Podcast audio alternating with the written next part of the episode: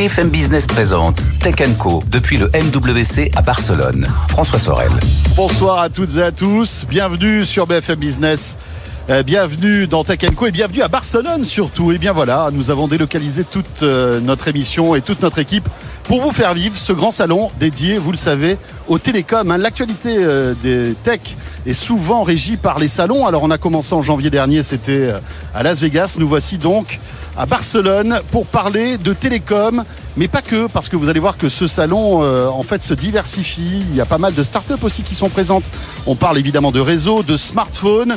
Euh, voilà quelques images de ce grand salon dédié à, donc au télécom qui repart petit à petit. C'est plutôt une bonne nouvelle avec au sommaire donc de Tech en ce lundi 24 février. Eh bien toute l'actualité avec nos invités. Nous recevrons entre autres euh, Qualcomm ce soir, mais aussi Nokia. Euh, et Orange aussi. D'ailleurs, on remercie Orange de nous accueillir hein, ici sur ce stand qui est très joli et qu'on découvrira tout au long de cette émission. Nokia qui imagine le futur de la 5G, mais pas que, vous verrez. Nokia qui est en train de changer euh, d'identité. C'est très intéressant.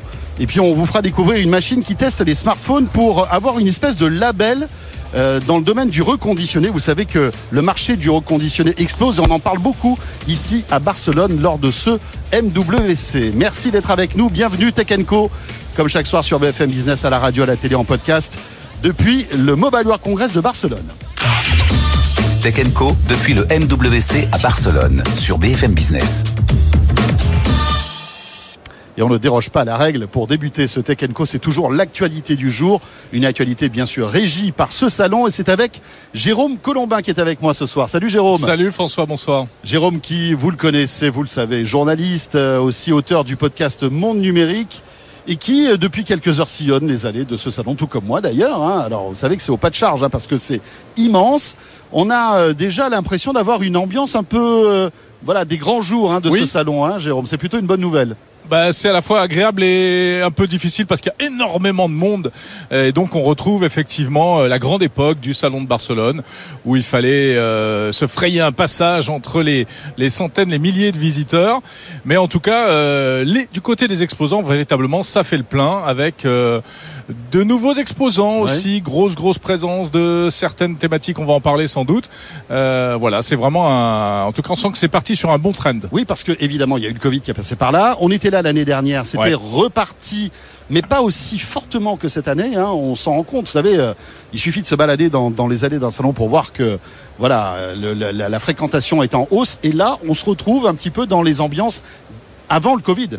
Et c'est plutôt une bonne nouvelle. Exactement. Et on sent aussi, euh, même du côté des exposants, avec vraiment un dynamisme et une une espèce d'enthousiasme retrouvé. Et la présence de la Chine aussi qui est très qui est, là. Hein, Alors je crois que si vraiment on devait euh, identifier une tendance majeure, bah, c'est un pays qui se démarque très clairement, c'est la Chine, avec mhm. énormément de marques chinoises qu'on commence de plus en plus à connaître en France. Hein. Alors euh, il y a des Oppo, Honor, euh, euh Realme, euh, Huawei bien sûr, Xiaomi dont on va parler dans et quelques Xiaomi, instants, bien sûr. Xiaomi qui frappe très fort, qui a de grosses ambitions, qui est le troisième fabricant mondial de smartphones aujourd'hui, hein, mhm. et qui a l'intention de tailler des croupières aux, géants, qui a un peu bénéficié des, des déboires de Huawei, il faut bien l'avouer. Alors on va revenir sur euh, ces smartphones. On est dans un marché aussi assez euh, comment dirais-je, assez euh, triste dans le monde du smartphone, hein, puisque l'année 2022, les chiffres sont tombés il y a quelques, quelques semaines de cela, ont été catastrophiques pour le marché mmh. du smartphone. Hein. Jamais on a vendu aussi peu de smartphones en une année. Donc il est important aussi peut-être pour les constructeurs, pour cet écosystème aussi de reséduire les consommateurs et de relancer la machine en quelque sorte. Oui, mais ça montre peut-être aussi un changement de rythme. C'est-à-dire que pourquoi euh, se vend moins de smartphones, c'est aussi euh, visiblement parce que les consommateurs les conservent plus longtemps ce qui n'est pas forcément une mauvaise nouvelle du point de vue environnemental. Bien sûr, évidemment. évidemment. Et puis, ça on le disait tout à l'heure, il y a le reconditionné. Il y a le reconditionné, tout à fait, qui donne une nouvelle vie à de nouveaux produits. Et puis, il y a des smartphones qui sont plus durables, avec des OS qui permettent de prolonger, de suivre, euh, d'utiliser son mobile plus longtemps. Euh, et du coup, les constructeurs essayent de se rattraper en faisant monter les prix. Et c'est une des vraies tendances, je pense, cette année euh, à Barcelone, ce qu'on appelle la premiumisation. Donc un terme pas très joli, mais pour dire que il s'agit de monter en gamme et tous les constructeurs essayent d'aller dans, ce, dans cette direction-là. Et oui, parce que dans toute cette galaxie de constructeurs chinois, euh, il y a une bataille pour se démarquer. Hein. On sait qu'il y a beaucoup trop de constructeurs aujourd'hui et qu'il y aura forcément un écrémage qui va se faire de manière naturelle. Et c'est à celui qui va apporter le plus d'innovation. Tu parlais de Xiaomi, ils sortent un, un smartphone aujourd'hui qui coûte euh, aussi cher qu'un iPhone. 1300 euros. Voilà, le série 13 euh, Pro il est affiché, il est annoncé à 1300 euros. Et c'est vrai que Xiaomi était un constructeur qui était quand même réputé pour ses prix accessibles, des produits plutôt de qualité. Euh, en plus, toute une palette de produits. Hein. Ça va du smartphone à la trottinette, en passant par l'aspirateur robot, le téléviseur, les oreillettes, etc. Même un robot. Ils ont même présenté. Ils ont même un robot humanoïde, bon, mmh. qui pour l'instant est vraiment c'est un robot de foire. Hein. Il est exposé sur le coin du stand, il bouge pas. Hein. Alors ils en ont un qui ressemble euh, en fait euh, au, robot de Boston Dynamics, le chien qui lui fonctionne. Et là, ils ont présenté un, robot humanoïde hein, avec des jambes qui euh, Cyber One qui pour l'instant ne bouge pas beaucoup Non effectivement mais ils, se la jouent modeste d'ailleurs leur euh, euh, keynote de présentation démarrait sur des images du robot qui se cassait la figure. C'était intéressant. Hein, C'était un message, euh, voilà, pour dire on y est, on y va, mais on va pas vous faire rêver avec des trucs qui n'existent pas. Et on connaît l'histoire aussi avec Tesla, etc. Hein. Tu parlais de premiumisation du smartphone, c'est un mot bizarre d'ailleurs, pas très beau, mais, mais c'est vrai que c'est une grosse tendance, avec aussi une autre tendance, le pliable. Ah bah oui, là. inévitablement. Alors la tendance, c'est que maintenant, de nombreuses marques s'y mettent parce que le pliable c'était un peu l'apanage, c'est l'apanage de, euh, Huawei, de, Huawei, de Samsung. Et aujourd'hui, eh bien, effectivement, vous avez Oppo, euh, qui d'autre qui a annoncé euh, des pliables, Honor, et puis Xiaomi. alors Xiaomi, ils en ont un mais qui va pas sortir en France prochainement. Il le, il le garde pour le marché chinois et pourtant il est pas mal du tout. Il est étonnant ce téléphone. Ah, on n'a plus le, toucher, il est particulièrement fin. Extra fin, beaucoup plus fin que par exemple les, smartphones concurrents chez Samsung ou Oppo. C'est une vraie prouesse technologique.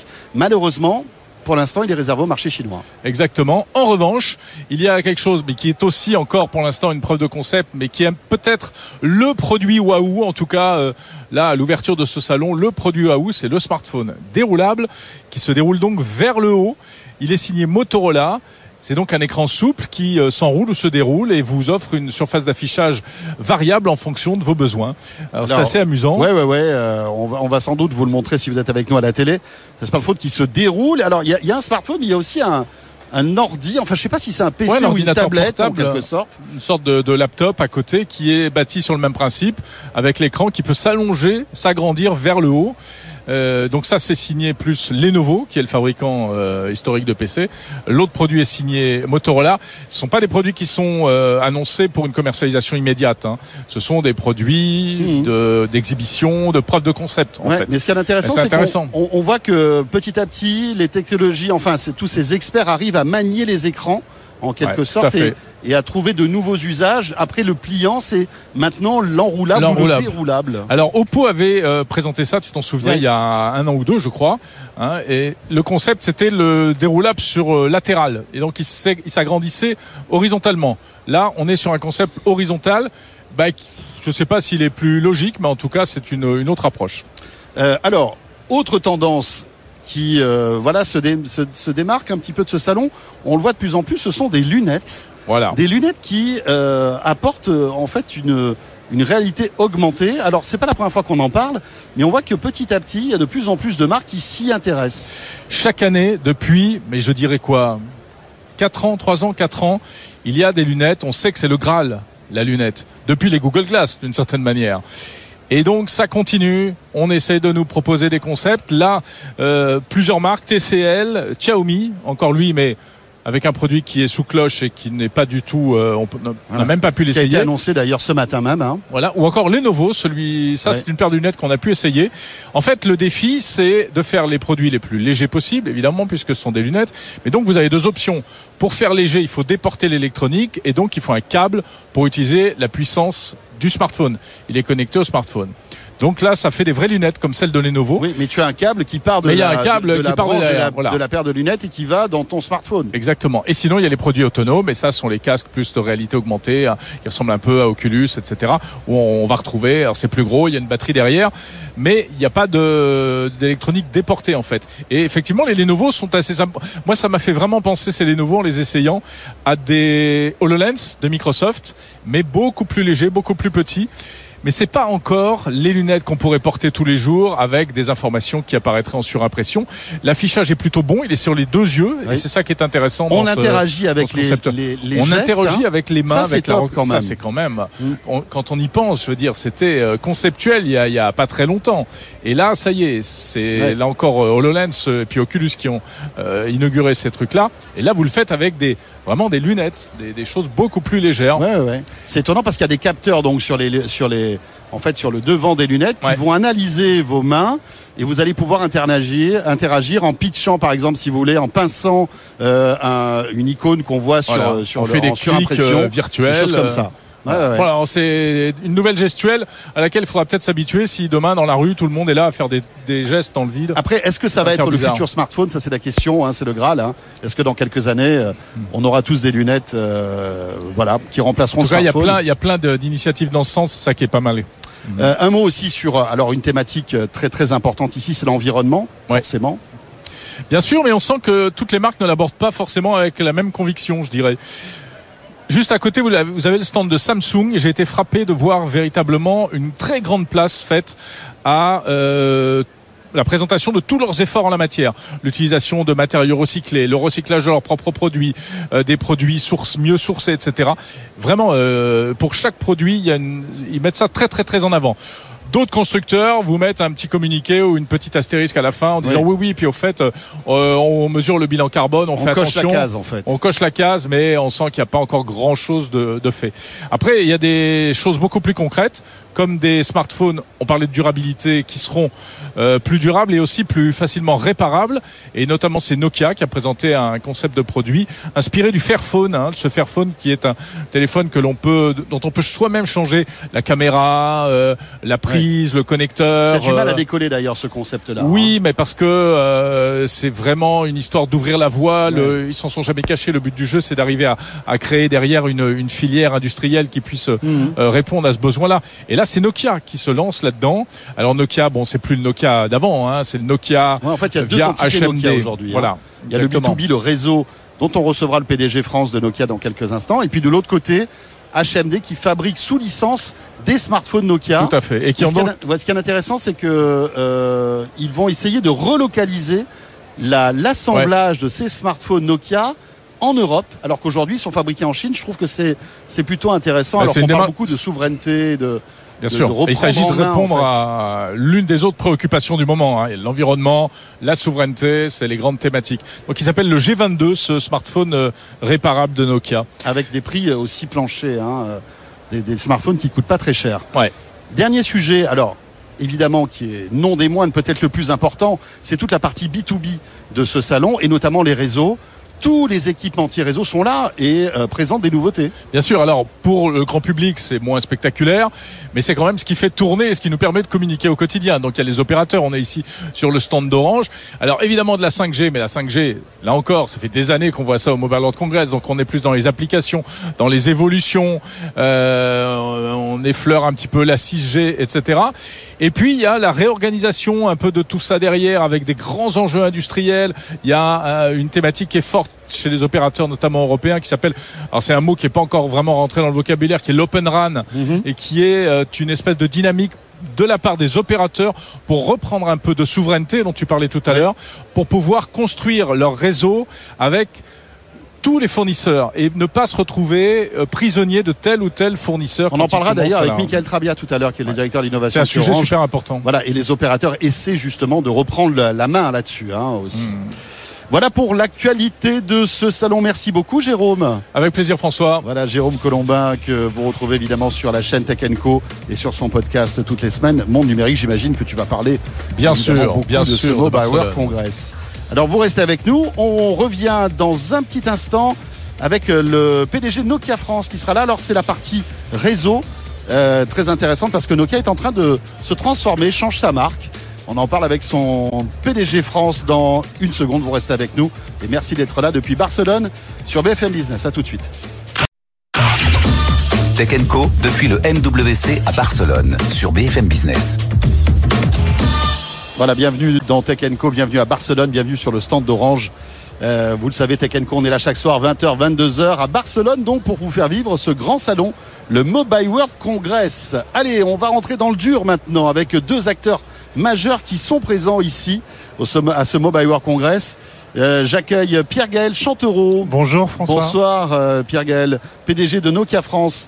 Et à vos côtés, euh, Pierre-Gaël, eh bien, nous avons le plaisir d'avoir Jean Varaldi. Enchanté. Bonsoir Jean. Euh, alors vous êtes le directeur France de Qualcomm. Qualcomm aussi euh, présent, acteur majeur hein, aujourd'hui. Vous êtes dans combien de smartphones euh, euh, Qualcomm On est dans un très grand nombre de smartphones Voilà, en termes la- de modèles et en termes de volume au La niveau au quasi-majorité des smartphones aujourd'hui vendus. Il y a un petit bout de Qualcomm à l'intérieur. On va peut-être commencer par Nokia parce que c'est un grand jour pour vous, Pierre Gaël.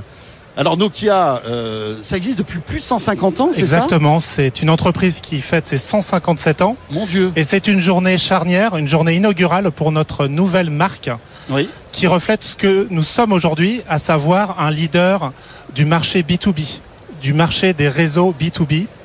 euh, dans lesquels nous nous développons fortement, à la fois les opérateurs. Les opérateurs nous connaissent depuis déjà un certain nombre d'années, depuis notre recentrage sur les réseaux, mais de plus en plus, ce sont les entreprises qui ont besoin, pour faire leur révolution numérique, d'infrastructures télécom de dernière génération. Et c'est l'accélération qui est en train de se jouer aujourd'hui. C'est ça qui est intéressant, c'est que avant vos principaux euh, partenaires, c'était les opérateurs télécoms. Oui. Mais aujourd'hui, ça va bien au-delà de ça. C'est-à-dire que vous avez des usines euh, euh, qui, qui peuvent faire appel à vos technologies en quelque sorte. Tout à fait. On a encore une forte euh, présence avec les opérateurs, c'est 90% environ du chiffre d'affaires. Mais aujourd'hui, c'est plus de 2 milliards qui se jouent euh, dans les entreprises, avec euh, 20% de croissance en 2022, 50% de croissance au, au quatrième trimestre. Donc on voit que euh, on est en train de construire le métaverse industriel pour les entreprises.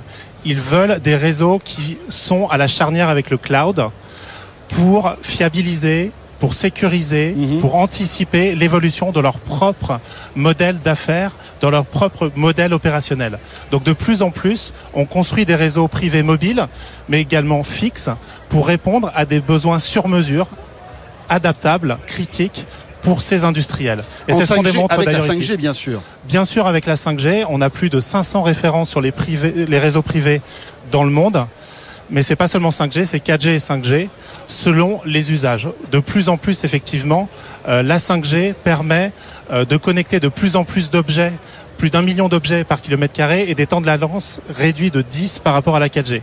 Ce qui permet de faciliter, de flexibiliser les opérations euh, industrielles au-delà de ce qui était possible avant.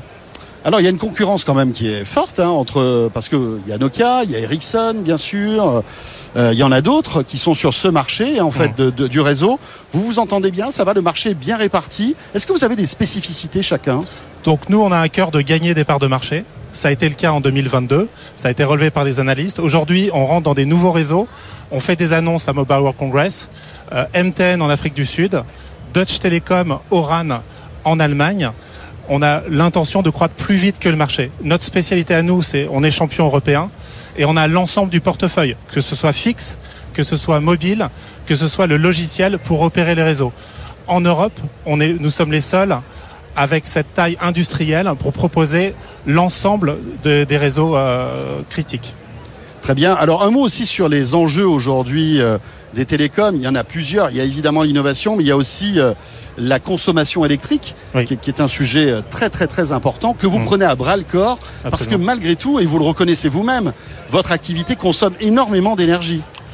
C'est vrai, le numérique c'est 4% de la totalité du carbone émis, les réseaux 10% à l'intérieur et on doit réduire en valeur absolue. Donc les réseaux, c'est 10% de ces 4%. Voilà, C'est exactement. ça Donc, mais nous avons l'intention de réduire. Nous avons des engagements avec des mesures scientifiques pour réduire de moitié à horizon 2030. Pour le faire, il y a une panoplie de mesures. Ça commence par lancer des produits qui vont être beaucoup moins consommateurs d'énergie. Donc, vous pouvez voir sur notre stand aujourd'hui, dans les, euh, la radio, par exemple, la dernière gamme produit consomme 30% de moins qu'auparavant.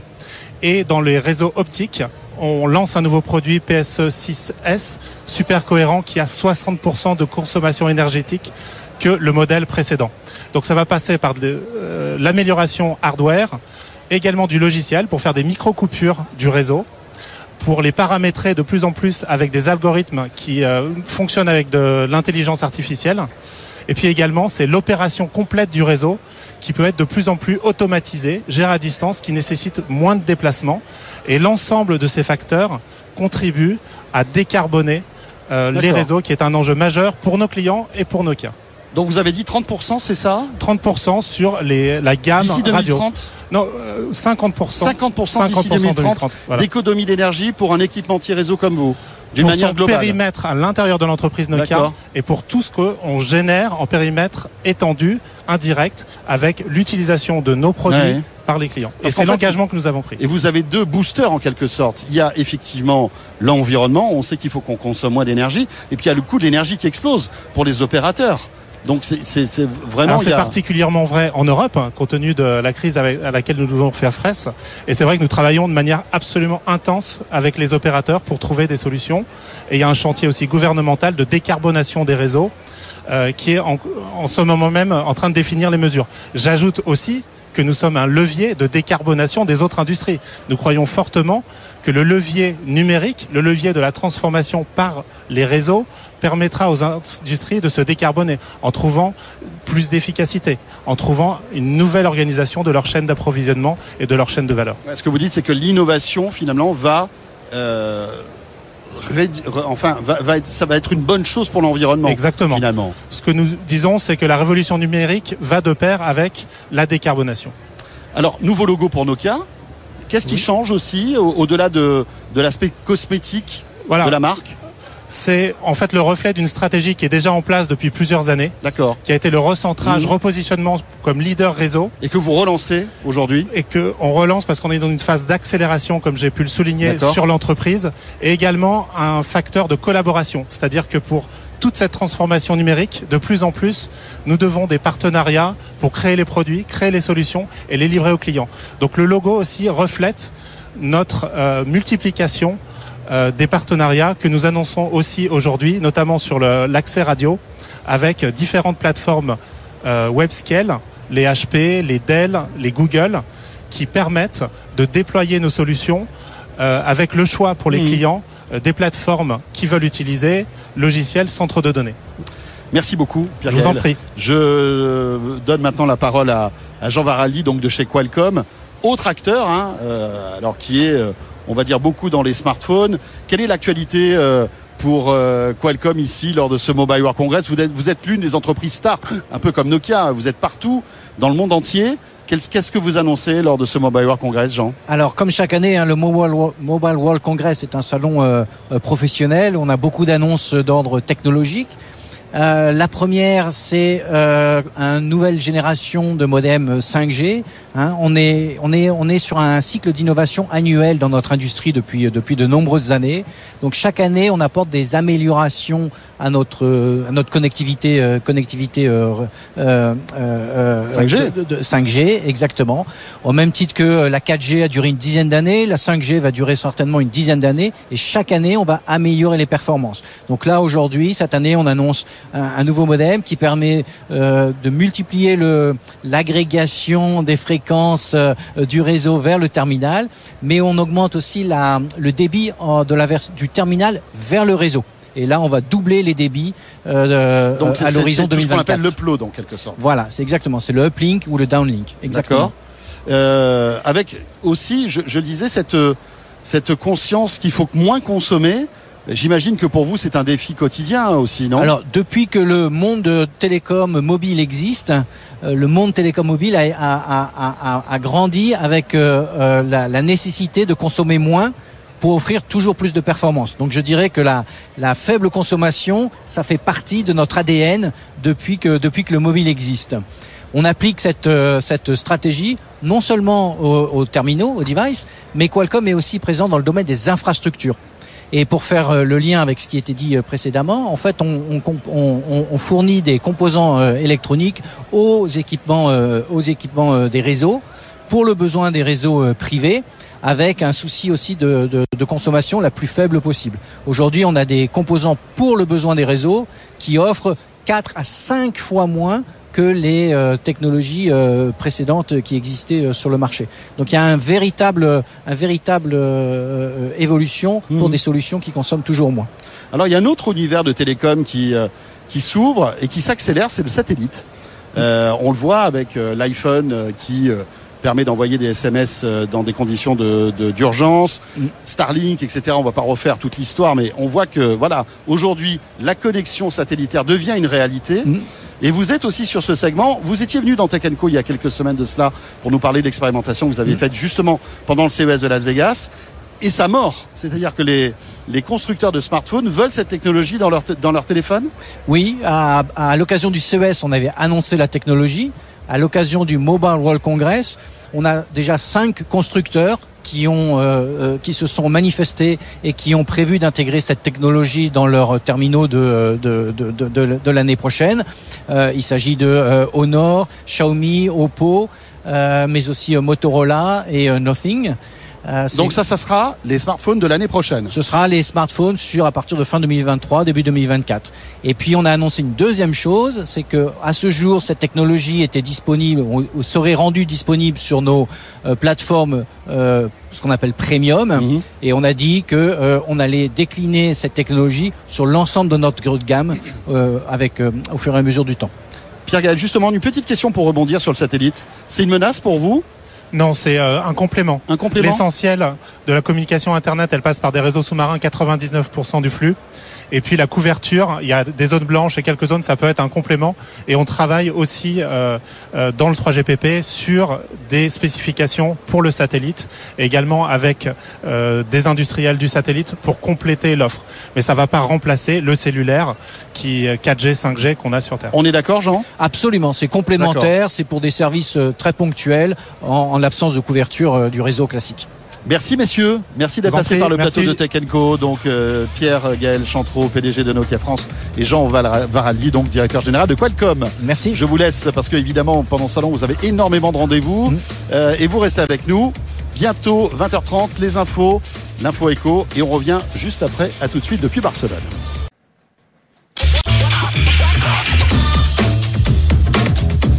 BFM Business présente Tech Co depuis le MWC à Barcelone. François Sorel. Voilà le retour de Tech Co depuis le Mobile World Congress. Nous sommes à Barcelone en ce lundi 27 février pour vous faire vivre le plus grand salon euh, dédié aux télécoms au monde hein, qui a lieu donc fin février chaque année ici en Espagne euh, et tout au long de ces deux heures dans Tech Co euh, nous allons vous faire découvrir un petit peu l'actualité évidemment des smartphones dans quelques instants, je recevrai le patron de Xiaomi France, mais aussi des réseaux à la fois du côté des équipementiers, mais aussi des opérateurs. Et j'accueille Michael Trabia. Bonsoir Michael. Bonsoir François, bonsoir à tous. Merci d'être euh, d'être avec nous, directeur exécutif technologie et innovation d'Orange. Merci aussi de nous accueillir comme chaque année depuis de très nombreuses années euh, ici de manière aussi gentille et professionnelle. Euh, ben voilà, nous sommes ici sur le stand d'Orange qui est très agréable, accueillant. Orange qui est aussi un, on va dire un, acteur important de ce Mobile World Congress puisque vous êtes membre du GSMA qui organise ce salon, c'est ça? Absolument, bah, la GSMA c'est l'ensemble du monde des télécoms. Et euh, Orange évidemment est l'un des, tout premiers opérateurs au monde. Et donc euh, avec d'autres, avec nos partenaires européens mais aussi des États-Unis, de Chine euh, tout le monde était là, tous les continents sont représentés ici à Barcelone. On est très heureux d'avoir ce retour en force après euh, des années de Covid. Où on a tous nos partenaires qui sont présents, y compris, euh, y compris en Asie, où ça a pris un peu plus de temps. Vous, vous sentez que ça revient comme avant, c'est-à-dire qu'il y a autant de monde que avant le Covid, puisque l'année dernière c'était un salon un peu en demi-teinte. Hein. C'était le, le, le voilà, ça repartait, mais il y avait encore cette vague Omicron, etc. Là, vous pensez, vous sentez qu'il y a que, la fréquentation va être équivalente aux années précédentes? Oui, il suffit de se promener ici euh, à travers les allées, à travers les stands pour voir euh, à la fois le nombre de personnes. On est à plus de 85 000 personnes qui sont euh, ici sur ce salon. pour voir aussi l'engouement. Et le plaisir des gens de se retrouver. Et puis c'est un salon qui reflète aussi les évolutions de ce marché. Hein. Une année compliquée pour les smartphones en 2022. Hein. Le marché, euh, voilà, on le disait tout à l'heure, les ventes de smartphones se sont effondrées. Malgré tout, il y a des enjeux incroyables pour vous, opérateurs, avec de nouvelles technologies, la 5G qui commence à arriver un peu à maturation en quelque sorte, les équipementiers euh, et puis euh, voilà de, nouveaux chantiers, le satellite, on le voit notamment, etc. Qu'est-ce que vous ressentez sur ce salon, euh, Michael? Ce qu'on voit globalement, c'est que cette industrie, elle est euh, comme souvent face à des transformations extrêmement profondes. Euh, on a initié, c'est un véritable changement de paradigme qu'on initie dans le domaine des télécoms, où euh, on va devenir, en fait, les télécoms vont devenir logiciels, vont devenir agiles. On va euh, importer toute la transformation du cloud qu'on a connue dans, dans l'ensemble de l'économie, dans l'ensemble des entreprises. On va la mettre dans nos réseaux. Et ça, c'est un changement profond. Ça va nous permettre de gagner en agilité, de gagner en résilience. Et on sait que c'est très important et de gagner en performance. Et sur ces trois domaines, ça va être un game changer. On va, par exemple, pouvoir aller plusieurs centaines de fois plus vite que ce qu'on fait aujourd'hui. Je vais prendre euh, un exemple. On a tous en tête euh, qu'au Portugal, il y a quelques temps, on a eu un hacking une cyberattaque euh, qui a mis par terre le réseau d'un opérateur euh, portugais. Il a fallu euh, plus de dix jours pour le remonter. Aujourd'hui, avec cette transformation logicielle, avec l'automatisation, on va pouvoir en moins d'une heure remonter à partir de rien un réseau mobile parce que on va avoir un backup et on va pouvoir en moins d'une heure tout automatiser et tout remonter. C'est ce qu'on appelle la virtualisation. Ça, ça, en fait partie. Alors pour arriver à, à, ça, on va on va s'appuyer sur des technologies qui sont disruptives, la virtualisation, c'est-à-dire l'utilisation du cloud, l'automatisation et, et l'utilisation de l'intelligence artificielle, et puis la désagrégation, la séparation entre le hardware et le software. C'est la combinaison de tous ces éléments qui vont nous permettre d'être très agiles, d'offrir aussi des services à la demande.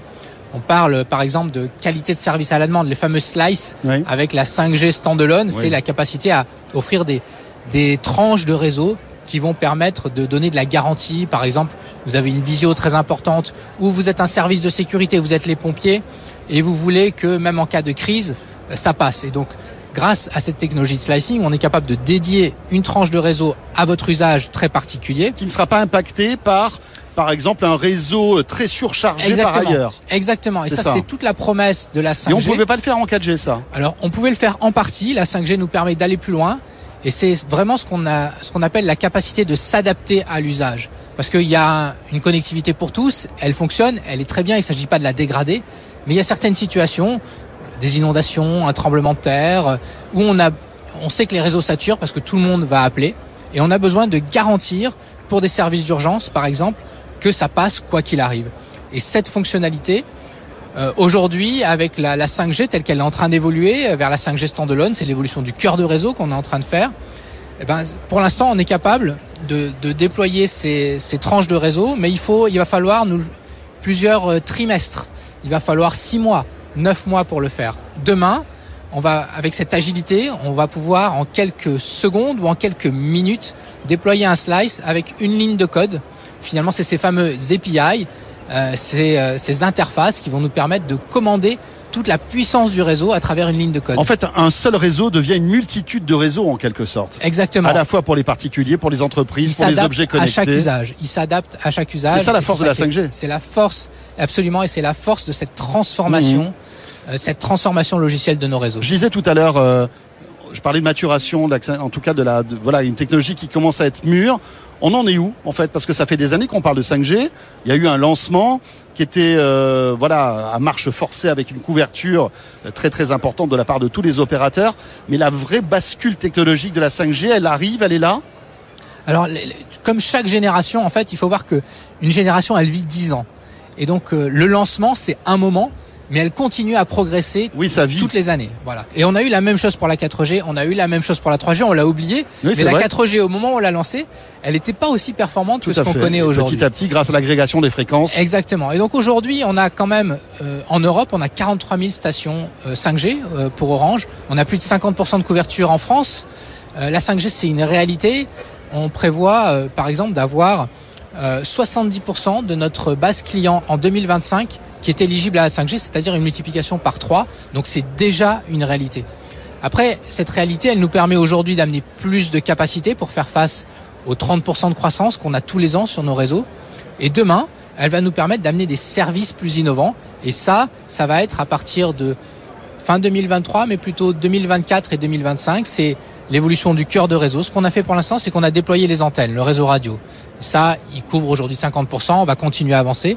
En 2023, ce qu'on va faire, c'est déployer le cœur de réseau 5G. Donc c'est c'est quelque chose qui va nous permettre d'aller plus loin sur la latence, sur la performance, sur ce fameux slicing. Euh, et on va pouvoir l'intégrer commercialement pour être complètement dynamique à partir de 2024 et 2025. Oui, donc ça peut être aussi pour vous euh, un levier de croissance et de business important, ce réseau découpé en quelque sorte, parce que vous allez vous retrouver avec une multitude de clients potentiels qui aujourd'hui ne peuvent pas venir. C'est Oui. ça? C'est absolument ça, parce que derrière, il y a des vrais besoins, il y a des vrais usages. J'ai parlé des services de sécurité, mais imaginez par exemple, euh, vous êtes euh, euh, une chaîne de e-commerce française, on va dire, Mhm. pour prendre cet exemple-là. Euh, vous avez un client qui veut commander euh, un objet sur le site. Il y a un moment qui est crucial, c'est le moment du paiement. À ce moment-là, vous voulez qu'il n'y ait absolument aucun problème sur la connectivité. Et que ça vous- soit rapide. vous savez que si vous perdez le client, si Ben vous mettez deux secondes, trois secondes de trop, il peut partir. Eh bien, on pourrait imaginer que ce site de e-commerce, eh bien, ait envie de sécuriser sa connexion, d'avoir une connexion ultra rapide à ce moment-là, précisément. Euh, et ça, on est capable de l'apporter. Et donc, on est capable effectivement de valoriser euh, toute cette performance du réseau au moment où on a besoin, pour le client euh, dont on a besoin, à l'endroit où on en a besoin.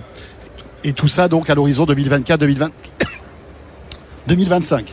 Absolument. Et ça, c'est quelque chose qui est en marche aujourd'hui avec nos évolutions au cœur de réseau. Et en 2024-2025, on va être capable de l'offrir à l'échelle, c'est-à-dire automatisé, parce que ces tranches de réseau, si on, on, on doit mettre six mois à les construire, eh ben Oui, ça va sûr. pas. Voilà. Donc il va falloir qu'on passe à, à une échelle où on va pouvoir les offrir à la demande. L'actualité aussi de ce Mobile World Congress, Michael, c'est, on va dire, les associations qu'il y a entre différents opérateurs pour, euh, en fait, partager les réseaux Open RAN. Alors ça, c'est une vraie tendance. Tout le monde parle de ça euh, durant ce salon. Est-ce que vous pouvez nous expliquer ce qui est en train de se tramer et pourquoi, par exemple, vous allez vous associer avec Vodafone? Oui. Alors l'Open RAN, ça fait partie de cette évolution vers les réseaux virtualisés, vers ces réseaux logiciels. On est, euh, on est en train de faire l'évolution du cœur de réseau. Et pour aller plus loin sur le réseau radio, qui est un petit peu plus difficile à faire, on a besoin de cette fameuse technologie Open RAN. La technologie Open RAN, c'est d'abord la séparation entre des équipements, euh, des équipements hardware et du logiciel. Mais c'est aussi euh, euh, potentiellement avoir des fonctions euh, réseau, des fonctions du réseau radio qui vont être mutualisées pour plusieurs stations de base. Et donc cette capacité finalement à contrôler le réseau de manière intelligente avec du logiciel pour qu'il soit adaptatif, pour que par exemple quand vous avez un train qui passe, quand vous avez une manifestation qui passe, automatiquement, eh le réseau radio puisse s'ajuster, euh, puisse euh, orienter la capacité disponible sur les mouvements et les flux de population. Et pour tous les opérateurs, en plus. Parce que vous allez mutualiser certaines ressources. Oui. C'est ça Pour baisser les coûts, parce qu'on sait que ça coûte énormément cher aujourd'hui de bâtir un réseau. Oui, exactement. Vous savez, euh, en tant qu'opérateur, on déploie des infrastructures. C'est des milliards d'euros qu'on met tous les ans dans nos infrastructures. On est leader sur la fibre. On a 46 millions de connexions euh, euh, fibre en Europe. Euh, on est leader sur la 5G aujourd'hui, mais ça coûte très cher. Et donc, on a besoin de les partager, de les mutualiser. Et ces infrastructures, c'est c'est absolument essentiel parce que c'est c'est vraiment par là que passe la connectivité, la couverture de nos réseaux. Et c'est pour ça qu'avec Vodafone en Roumanie, on commence à tester, euh, et, et c'est plus qu'à tester puisqu'on va déployer en conditions réelles, commerciales, euh, des premiers réseaux et des premiers sites Open RAN euh, en p- partagés avec euh, Vodafone. D'accord. Mais est-ce que ça va pas freiner l'innovation et la concurrence entre les réseaux, ça? Parce que si demain vous euh, vous associez avec Vodafone ou avec d'autres opérateurs, on peut imaginer que vous puissiez même euh, faire des, des, des accords avec d'autres opérateurs concurrents français. Est-ce que ça va pas aussi euh, limiter l'innovation? Bah, c'est toute la force de l'Open RAN. C'est-à-dire justement, comme c'est du logiciel, en fait, chacun peut avoir ses propres paramètres en fonction de ses usages clients. Il peut privilégier, euh, par exemple, le, débit, il peut privilégier la latence, il peut orienter euh, la capacité plus sur un site ou sur un autre. Grâce à l'Open RAN, on est justement capable, et c'est une des grandes forces, parce que le partage de réseau, c'est déjà une réalité partout en Europe, euh, et ben avec l'Open RAN, on pourra aller encore plus loin dans la différenciation. Chaque opérateur sera vraiment indépendant. Et bien voilà, l'Open Run. euh, Alors il y a beaucoup d'innovations. On aura sans doute l'occasion d'en reparler dans les, les prochains Tech Co. Merci Michael encore une fois de nous avoir accueillis ici sur le, stand d'Orange. Je vous souhaite un bon salon parce que je sais que vous avez beaucoup de rendez-vous. Et nous, on se retrouve dans un instant pour la suite de ce Tech Co euh, depuis Barcelone. Et vous restez avec nous, bien sûr. À tout de suite. BFM Business présente Tech Co depuis le MWC à Barcelone. François Sorel. Tech Co depuis le MWC, le Mobile World Congress de Barcelone. Nous avons délocalisé euh, votre émission euh, en ce lundi soir pour vous faire vivre ce grand salon dédié aux télécoms d'une manière générale, les réseaux, bien sûr, toutes les innovations qui euh, sont liées à tout ça, et puis aussi les constructeurs de smartphones. Et j'accueille maintenant le troisième constructeur de smartphones au monde. Il s'agit de Xiaomi. Et Guillaume Chéniaud, le directeur général France de Xiaomi, est notre invité. Bonsoir Guillaume. Bonsoir François. Troisième constructeur Eh oui. Xiaomi. Incroyable. Il y a Apple Samsung et vous êtes derrière. Exactement. Deuxième constructeur sous Android, finalement. Hmm. Vous êtes troisième en Europe, troisième en France et troisième dans le monde. Exactement. Vous avez bien le chiffre 3. Ouais, provisoirement, si on peut euh, passer ensuite la seconde, euh, ça sera euh, avec euh, un grand bonheur. Oui, euh, oui, oui, il y a, il y a une ambition de toujours progresser, et de, de prendre des parts de marché. C'est comme ça que l'entreprise doit évidemment s'orienter. Voilà. Alors un américain pour le premier, numéro 2 coréen et troisième chinois. Voilà. dans un, un environnement hyper concurrentiel. Mm. Est-ce que vous pouvez nous présenter Xiaomi, qui est une marque qui commence à, à créer son, son environnement en France, Mm. mais qui n'est pas aussi connu qu'un Samsung, hein, il faut, faut bien l'avouer. C'est qui Xiaomi en Chine? Bah, Xiaomi déjà c'est une entreprise qui est, très jeune, hein, euh, qui a moins de 13 ans, qui est arrivée en France il y a, il y a 5 ans. Donc euh, l'histoire est, est- est très courte et pourtant, euh, comme vous l'avez précisé, le, bah, le- les résultats sont déjà euh, surprenants puisque on a euh, quasiment 20% de part de marché en France l'année dernière. Il y a 8 millions d'utilisateurs et puis la marque, euh, vous en parliez, la marque est déjà reconnue puisqu'en en termes de notoriété, euh, quand on demande euh, est-ce que vous connaissez Xiaomi, dans 90% des cas, euh, le français, euh, le consommateur français répond positivement. Donc, il y a du progrès qui a été fait en, en moins de 5 ans. Avec la prononciation de Xiaomi aussi. Tout à fait, Xiaomi. Xiao, Xiaomi, voilà. Euh, alors, Xiaomi, en France, c'est les smartphones, mais vous êtes sur énormément de segments. C'est ça qui est intéressant quand on creuse un peu votre marque. En Chine, Xiaomi, c'est euh, immense, en fait. Ouais. De la trottinette, alors qui cartonne en France, Ouais. ça va à la télé, enfin, il y a des robots ménagers. Enfin, frigo américain. C'est incroyable. Ouais. Euh, en, en Chine, il y a plus de 2000 références qui sont commercialisées et ça, ça touche vraiment beaucoup de beaucoup de secteurs. Nous, en France, on a à peu près 250 références. Le smartphone reste le, le cœur de métier. Ensuite, on a tout ce qui est connexe euh, au, au téléphone, euh, les bracelets euh, connectés, les montres. Euh, vous en avez parlé, euh, les, les trottinettes. On est également arrivé sur le marché de la télévision et puis on est également dans le petit électroménager. Donc euh, on touche beaucoup de beaucoup de secteurs différents et c'est ce qui fait en fait notre euh, différenciation, Euh, notre positionnement euh, est sur ce point précis. euh, C'est-à-dire qu'on a tout un écosystème autour du smartphone. euh, qui nous permet d'avoir une approche globale qui se pilote depuis une application qui s'appelle Xiaomi Home pour une expérience qui est vraiment euh, fluide. Et donc euh, ça c'est le, positionnement marketing et puis il y a aussi un intérêt commercial, il faut se le dire, à avoir euh, un positionnement sur différents marchés. Aujourd'hui le, marché du smartphone euh, régresse en volume, il progresse essentiellement en valeur, mais n'est pas le c'est pas le fait des acteurs Android. Donc il y a aussi une nécessité commerciale à euh, s'implanter sur de sur de nouveaux territoires, sur des nouveaux segments comme peut l'être le marché de la télé. Vous l'avez dit, une année 2022 euh, catastrophique hein, pour le marché du smartphone. Je crois qu'elle n'a jamais connu une année euh, aussi mauvaise. Euh, Qu'est-ce qui s'est passé à votre avis? Et comment est-ce que 2023 sera l'année qui vous qui vous qui va vous permettre de rebondir Alors le, le marché euh, a connu une baisse euh, assez importante, de l'ordre de moins 8% euh, en France.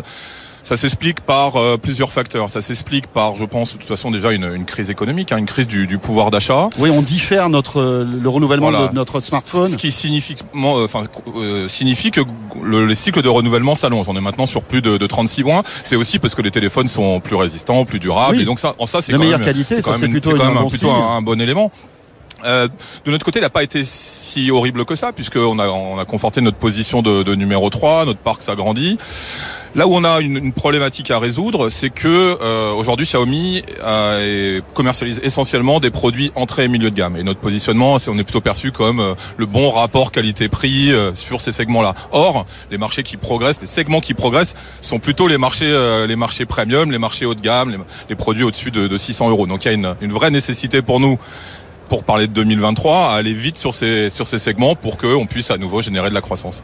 D'où la, d'où la fameuse Xiaomi 13 Series, qui est, on va dire, ben voilà, le, le la, la, la, la, petite brique qui manquait, puisque là, vous attaquez le segment haut de gamme. Alors, c'est pas nouveau, hein. vous aviez de, de, les, les, années précédentes ouais. des smartphones haut de gamme, ouais. et là, vous mettez le, le paquet avec ouais. une conférence de presse qui a réuni beaucoup de journalistes ici, et surtout euh, un partenariat, des partenariats intéressants, notamment avec Leica.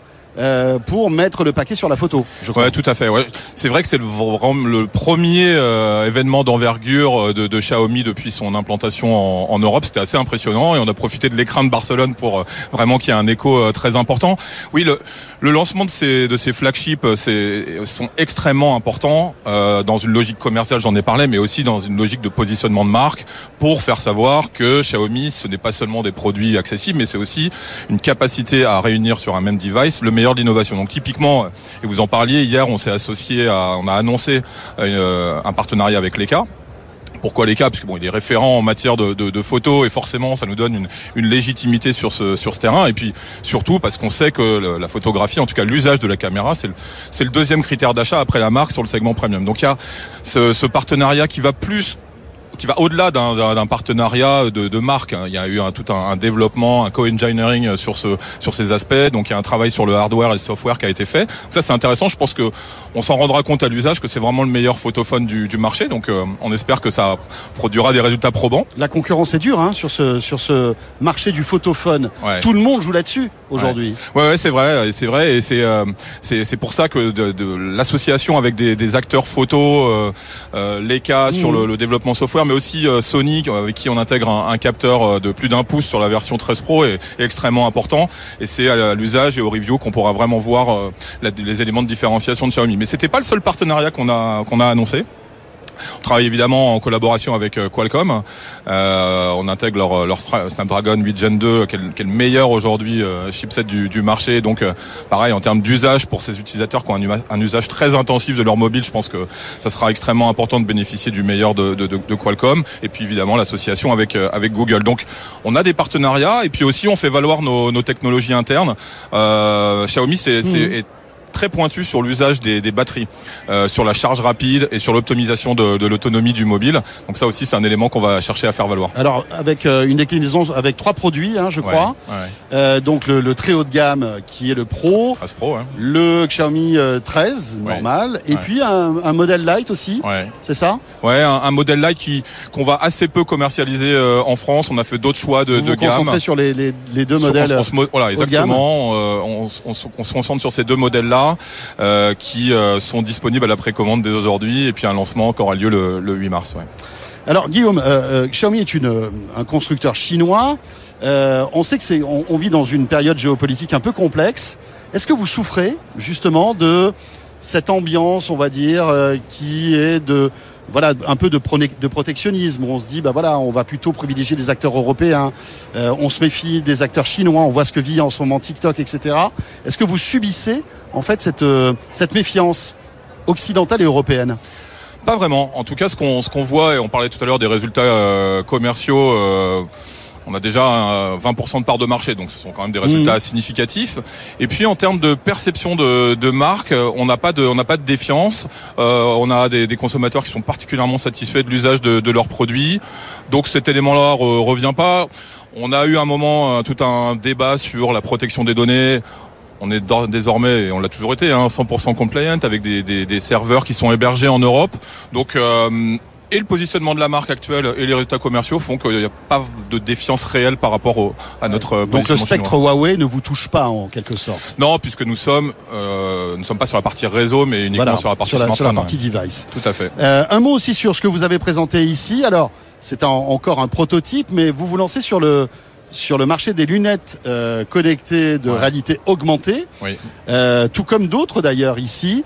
Vous, est-ce que vous pouvez nous présenter ce que vous avez euh, annoncé là? Oui, donc ça a été annoncé, euh, ça a été annoncé ce matin. Euh, le premier point, c'est que c'est une prouesse euh, hardware, c'est-à-dire qu'on intègre dans avec euh, des, des lunettes en titane. Je crois que le poids c'est moins de 140 grammes, euh, donc des lunettes connectées sans fil. C'est un élément important le hardware puisque euh, jusqu'à présent les casques euh, de réalité virtuelle étaient euh, imposants, on, avait, Mhm. on subissait un peu ce, ce poids-là. Donc il y a eu cette intégration dans un dans un, dans un hardware euh, euh, très Oui, léger. Très léger. Ça c'est le ça c'est le premier point. Ensuite le deuxième élément qui est intéressant c'est que la latence est très très faible.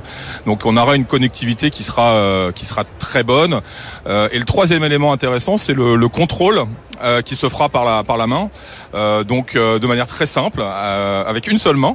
Donc on va avoir un usage de ces de ces lunettes de réalité virtuelle qui n'a jamais été aussi simple et qui permettra finalement une extension du, du, du mobile sur une, une surface plus large. Donc euh, on va désormais travailler avec les développeurs pour voir quel type d'applications peuvent être intégrées dans ce, dans ce hardware. On sait quand ça pourra tester ce type de produit, quand ça sortira. euh, Alors je pense qu'on va pouvoir le tester euh, prochainement. Ouais. Euh, J'ai déjà vu quelques exemplaires sur notre stand euh, tout, tout à l'heure, donc euh, on pourra le tester rapidement. Ensuite, pour ce qui est de, de- des dates de commercialisation, euh, on ne le sait pas encore.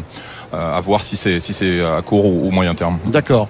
Dernière petite question sur la robotique, parce que vous faites des robots aussi. Ouais, Alors des robots chiens, et puis vous Ouais. avez présenté aussi une espèce de robot humanoïde ouais. euh, qui, est, qui est présenté là, alors qui ne bouge pas, hein, mais euh, on voit que c'est un sujet qui vous intéresse aussi, la robotique. Tout à fait. En fait, c'est des technologies qu'on intègre avec un avec des capteurs euh, qui, qui permettent en fait en euh, en, en temps réel de, de recueillir des datas qui serviront ensuite à des produits qui seront probablement commercialisés.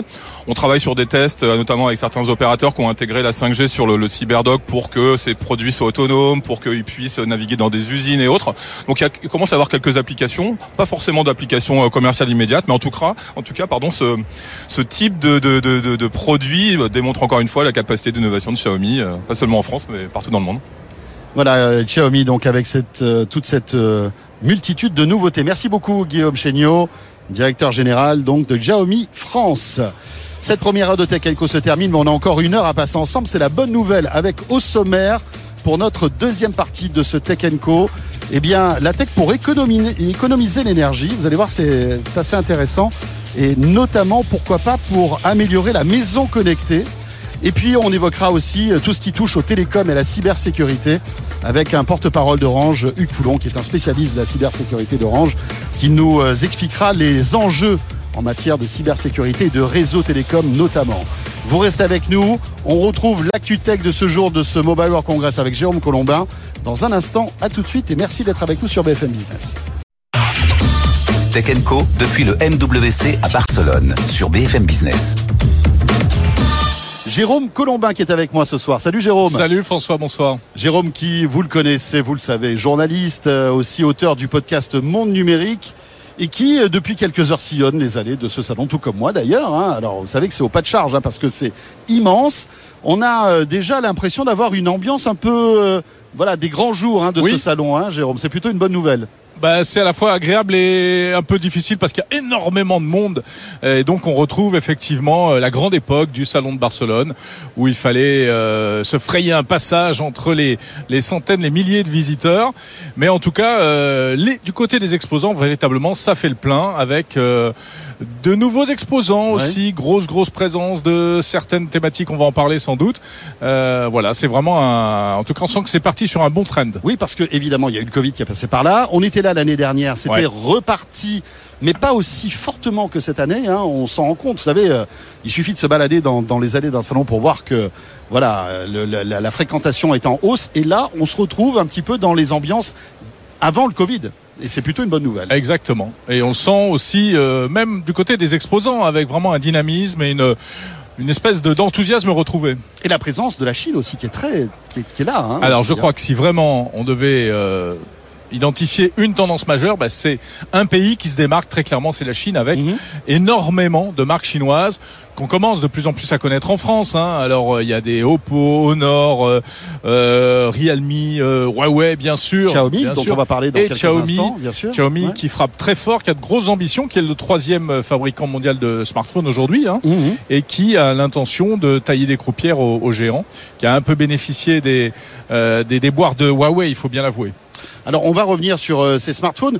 On est dans un marché aussi assez euh, comment dirais-je, assez euh, triste dans le monde du smartphone, hein, puisque l'année 2022, les chiffres sont tombés il y a quelques, quelques semaines de cela, euh, ont été catastrophiques pour le marché du smartphone. hein. Jamais on a vendu aussi peu de smartphones en une année. Donc il est important aussi peut-être pour les constructeurs, pour cet écosystème aussi de reséduire les consommateurs et de relancer la machine en quelque sorte. Oui, mais ça montre peut-être aussi un changement de rythme.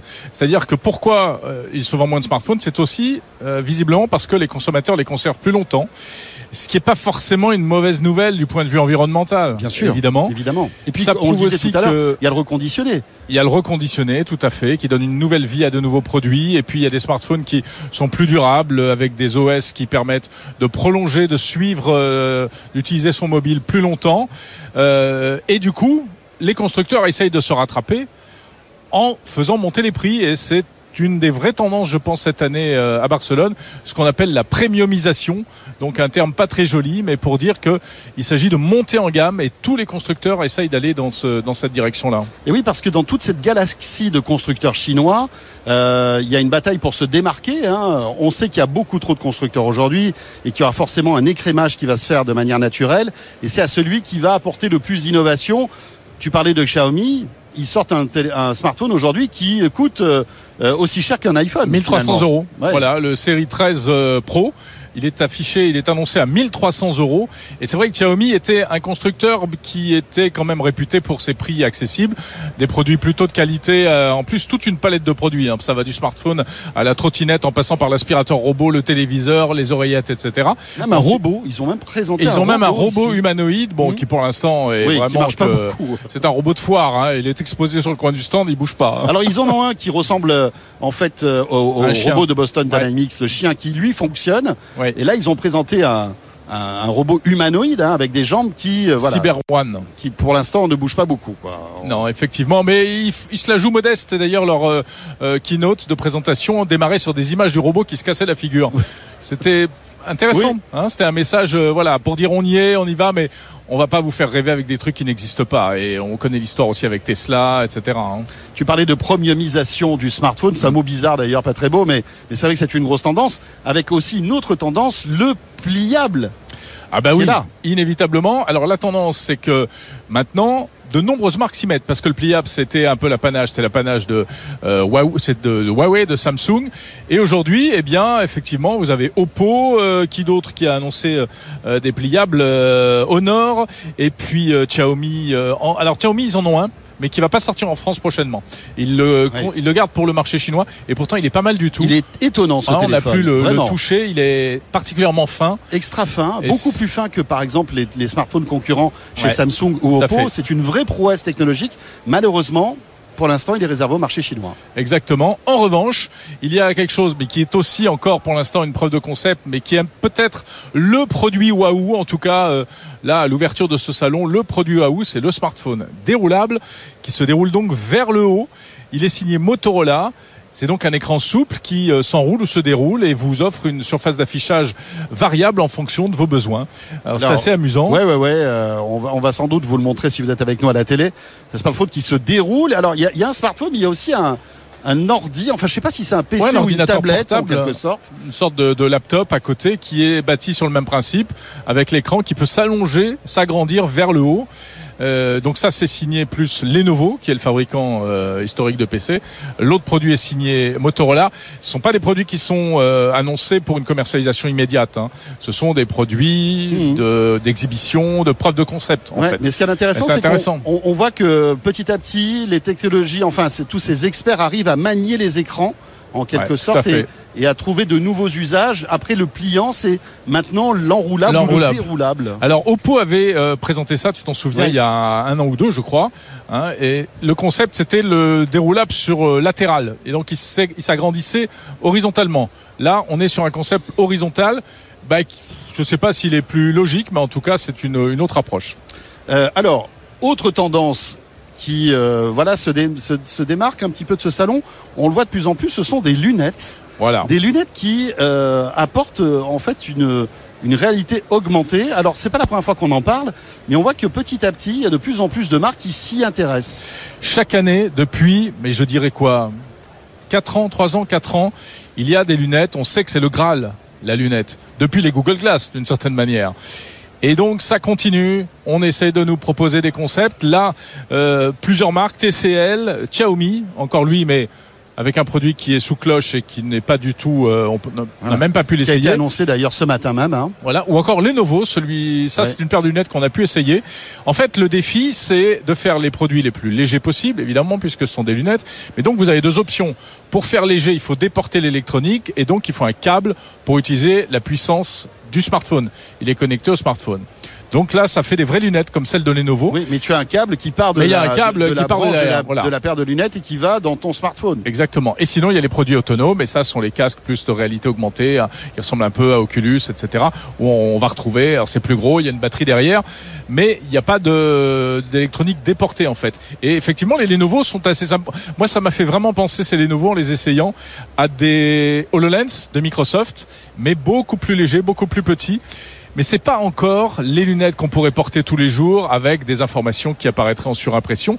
L'affichage est plutôt bon, il est sur les deux yeux Oui. et c'est ça qui est intéressant. On dans ce- interagit avec ce les, les, les on gestes, interagit hein. avec les mains, Ça, c'est avec la quand Ça, même. c'est quand même. Mm. on- quand on y pense, je veux dire, c'était euh, conceptuel il y, a, il y a pas très longtemps.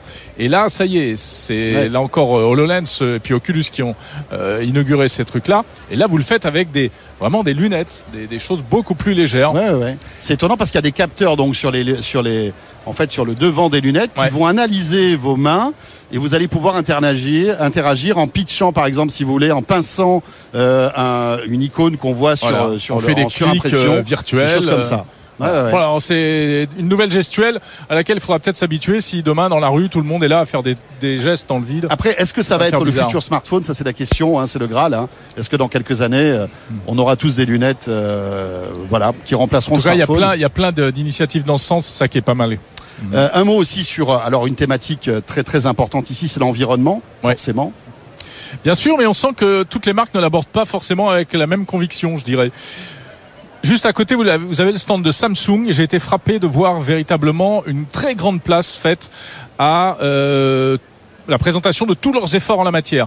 L'utilisation de matériaux recyclés, le recyclage de leurs propres produits, euh, des produits sources, mieux sourcés, etc. Vraiment, euh, pour chaque produit, il y a une- ils mettent ça très très très en avant. D'autres constructeurs vous mettent un petit communiqué ou une petite astérisque à la fin en disant oui oui, puis au fait euh, on mesure le bilan carbone, on, On, fait coche attention. la case en fait. On coche la case, mais on sent qu'il n'y a pas encore grand chose de, de fait. Après, il y a des choses beaucoup plus concrètes, comme des smartphones. On parlait de durabilité, qui seront euh, plus durables et aussi plus facilement réparables.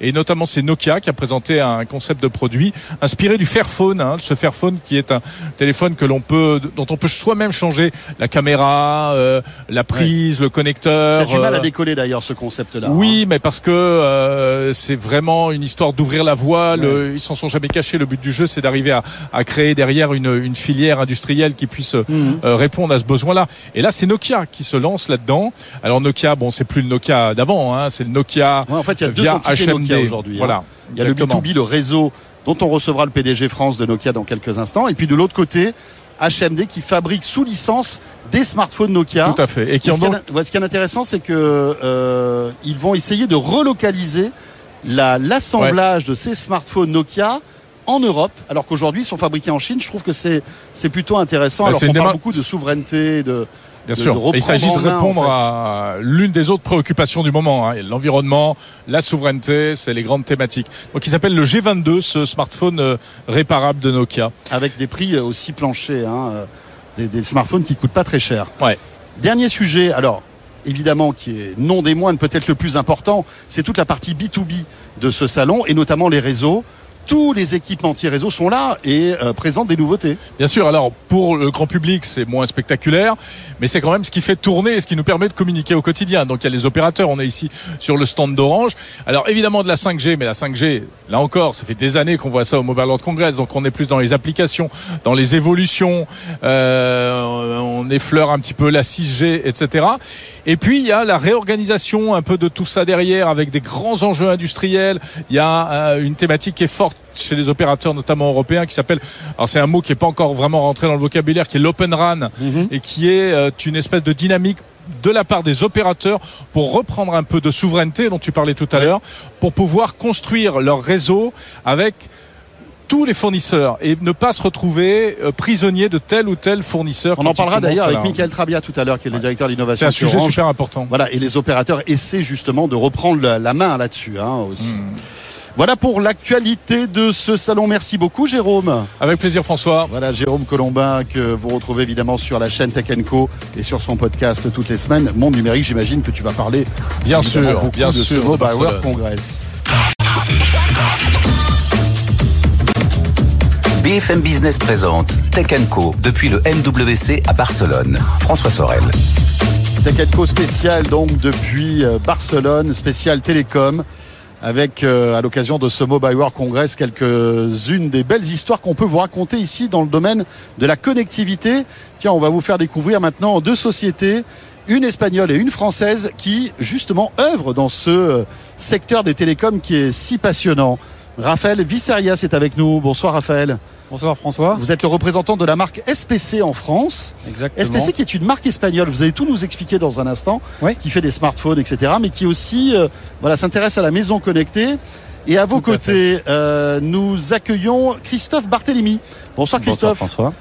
Vous êtes le président de Ponant Technologies, euh, qui existe depuis euh, 2015, et vous euh, mettez en place avec DxO un partenariat très intéressant pour euh, justement euh, apporter un label de qualité pour les, euh, les smartphones reconditionnés. Tout On en fait. parle dans une minute mon cher Christophe. Mais pour euh, vous donner la parole, Raphaël, et pour débuter avec vous, SPC, euh, alors on est en Espagne, est une marque assez connue ici, Oui. moins en France, même si elle arrive en France. Est-ce que vous pouvez nous, nous présenter SPC Donc euh, SPC est une entreprise espagnole basée au Pays Basque. Euh, elle intervient dans le domaine euh, des télécommunications depuis plus de 35 ans aujourd'hui. Donc elle a une, elle a une forte expertise Euh, et euh, elle s'est spécialisée aussi euh, dans les accessoires connectés depuis quelques années avec l'évolution du marché. Et effectivement, initialement, elle était présente uniquement en Espagne et au Portugal. Et depuis quelques mois, elle est présente en France, notamment avec le lancement d'une gamme de smartphones et de smartphones seniors. Donc elle a éten- étendu son activité en dehors de ses frontières. C'est étonnant, hein, parce que on, on vous connaît pas en France. Non, Alors que- on, est, on est tout jeune. En Espagne, euh, voilà, vous avez quoi comme part de marché euh, Quels sont les clients de SPC en Espagne Bah, Aujourd'hui, la part de marché, alors elle va varier selon euh, le type de produit, mais euh, ça va de globalement 10 à 25% de part de marché. Donc euh, une part de marché conséquente et avec une grosse prédominance sur l'entrée de gamme, euh, mais aussi sur le senior. D'accord. Euh, une marque euh, européenne, ça fait plaisir. Même si j'imagine voilà. que vous fournissez en Chine, j'imagine pour les Alors, smartphones. Évidemment, la fabrication des produits est assurée en Chine, euh, mais euh, tout ce qui est bureau d'études, design, euh, technique est basé euh, en Espagne et au Pays Basque. Très bien. Donc, vous avez annoncé, en fait, euh, en, en France, votre arrivée il y a quelques semaines de cela, avec une gamme de smartphones pour les seniors. Oui. Voilà, parce que c'est un, un marché qui explose forcément. Exactement, hein. et le senior a aussi droit à son outil de télécommunication, si on peut dire. Mais est-ce que c'est inté- in- intéressant, à votre avis, de stigmatiser une marque pour les, pour les seniors finalement? Parce que aujourd'hui, un senior peut avoir un iPhone ou un téléphone Android et bien s'en sortir. Qu'est-ce que vous apportez de plus? Alors en fait, c'est vrai que le marché senior est assez vaste, euh, et je dirais que la tranche d'âge des seniors l'est aussi. Et c'est vrai, que- voilà, et, c'est pour ça que je pense qu'il y a des seniors qui peuvent, euh, comme vous le dites, euh, utiliser euh, un, smartphone classique. Mais quand l'âge avance, on a nécessité parfois, avec la vue qui baisse, avec la mobilité qui change, d'utiliser un smartphone vraiment dédié à, ce, à cet usage-là. Et donc vous, votre smartphone est ultra simplifié. Voilà, exactement. Vous vous concentrez que sur l'essentiel en fait. Exactement, mais on peut embarquer toutes les applications d'un smartphone classique. Alors ça, c'est euh, ce que vous avez lancé en France. Mais alors ce qui est intéressant, et c'est ce pourquoi vous êtes là aujourd'hui, c'est que vous vous intéressez à la maison connectée et notamment un sujet qui est hyper, euh, Tout à fait. on va dire, euh, au cœur de l'actualité, c'est la consommation Énergétique. énergétique. Oui.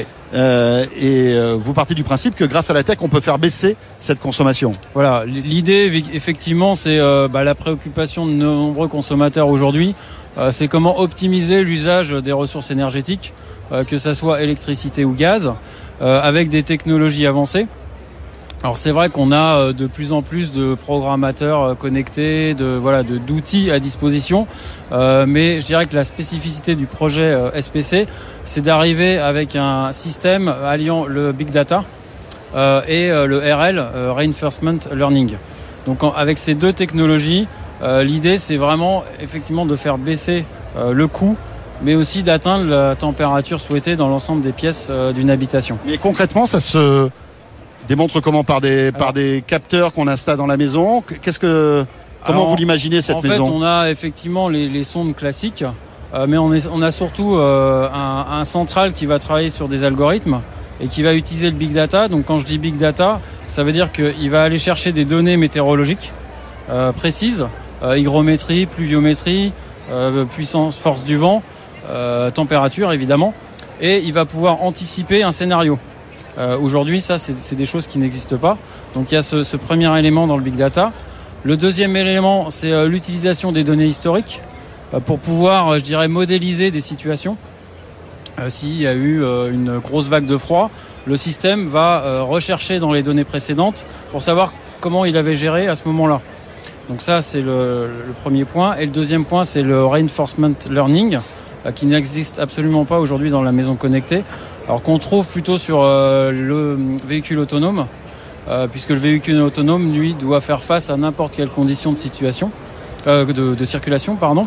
Et donc, ce système-là, c'est un, système qui apprend en permanence de lui-même et qui euh, va générer des, euh, des scénarios Et revus. les habitudes, Voilà, j'imagine, des occupants de la maison. Mais ça se représente comment? C'est un boîtier qu'on devra acheter? Comment ça se passe? Oui, c'est un boîtier effectivement avec euh, un système thermostatique qui va être connecté au smartphone et qu'on pourra programmer euh, en fonction de, de la température souhaitée. Et ça sort quand? Ça en France? Euh, ça sera alors pour l'Espagne c'est fin d'année et l'idée c'est de sortir début 2024 pour la France. Très bien. Bon, je Voilà. pense qu'on sera toujours dans une crise énergétique Je lorsque ça sortira, va- mais vous avez un peu la pression quand même. Voilà. Il faut, il faut pas trop euh, tar- tarder.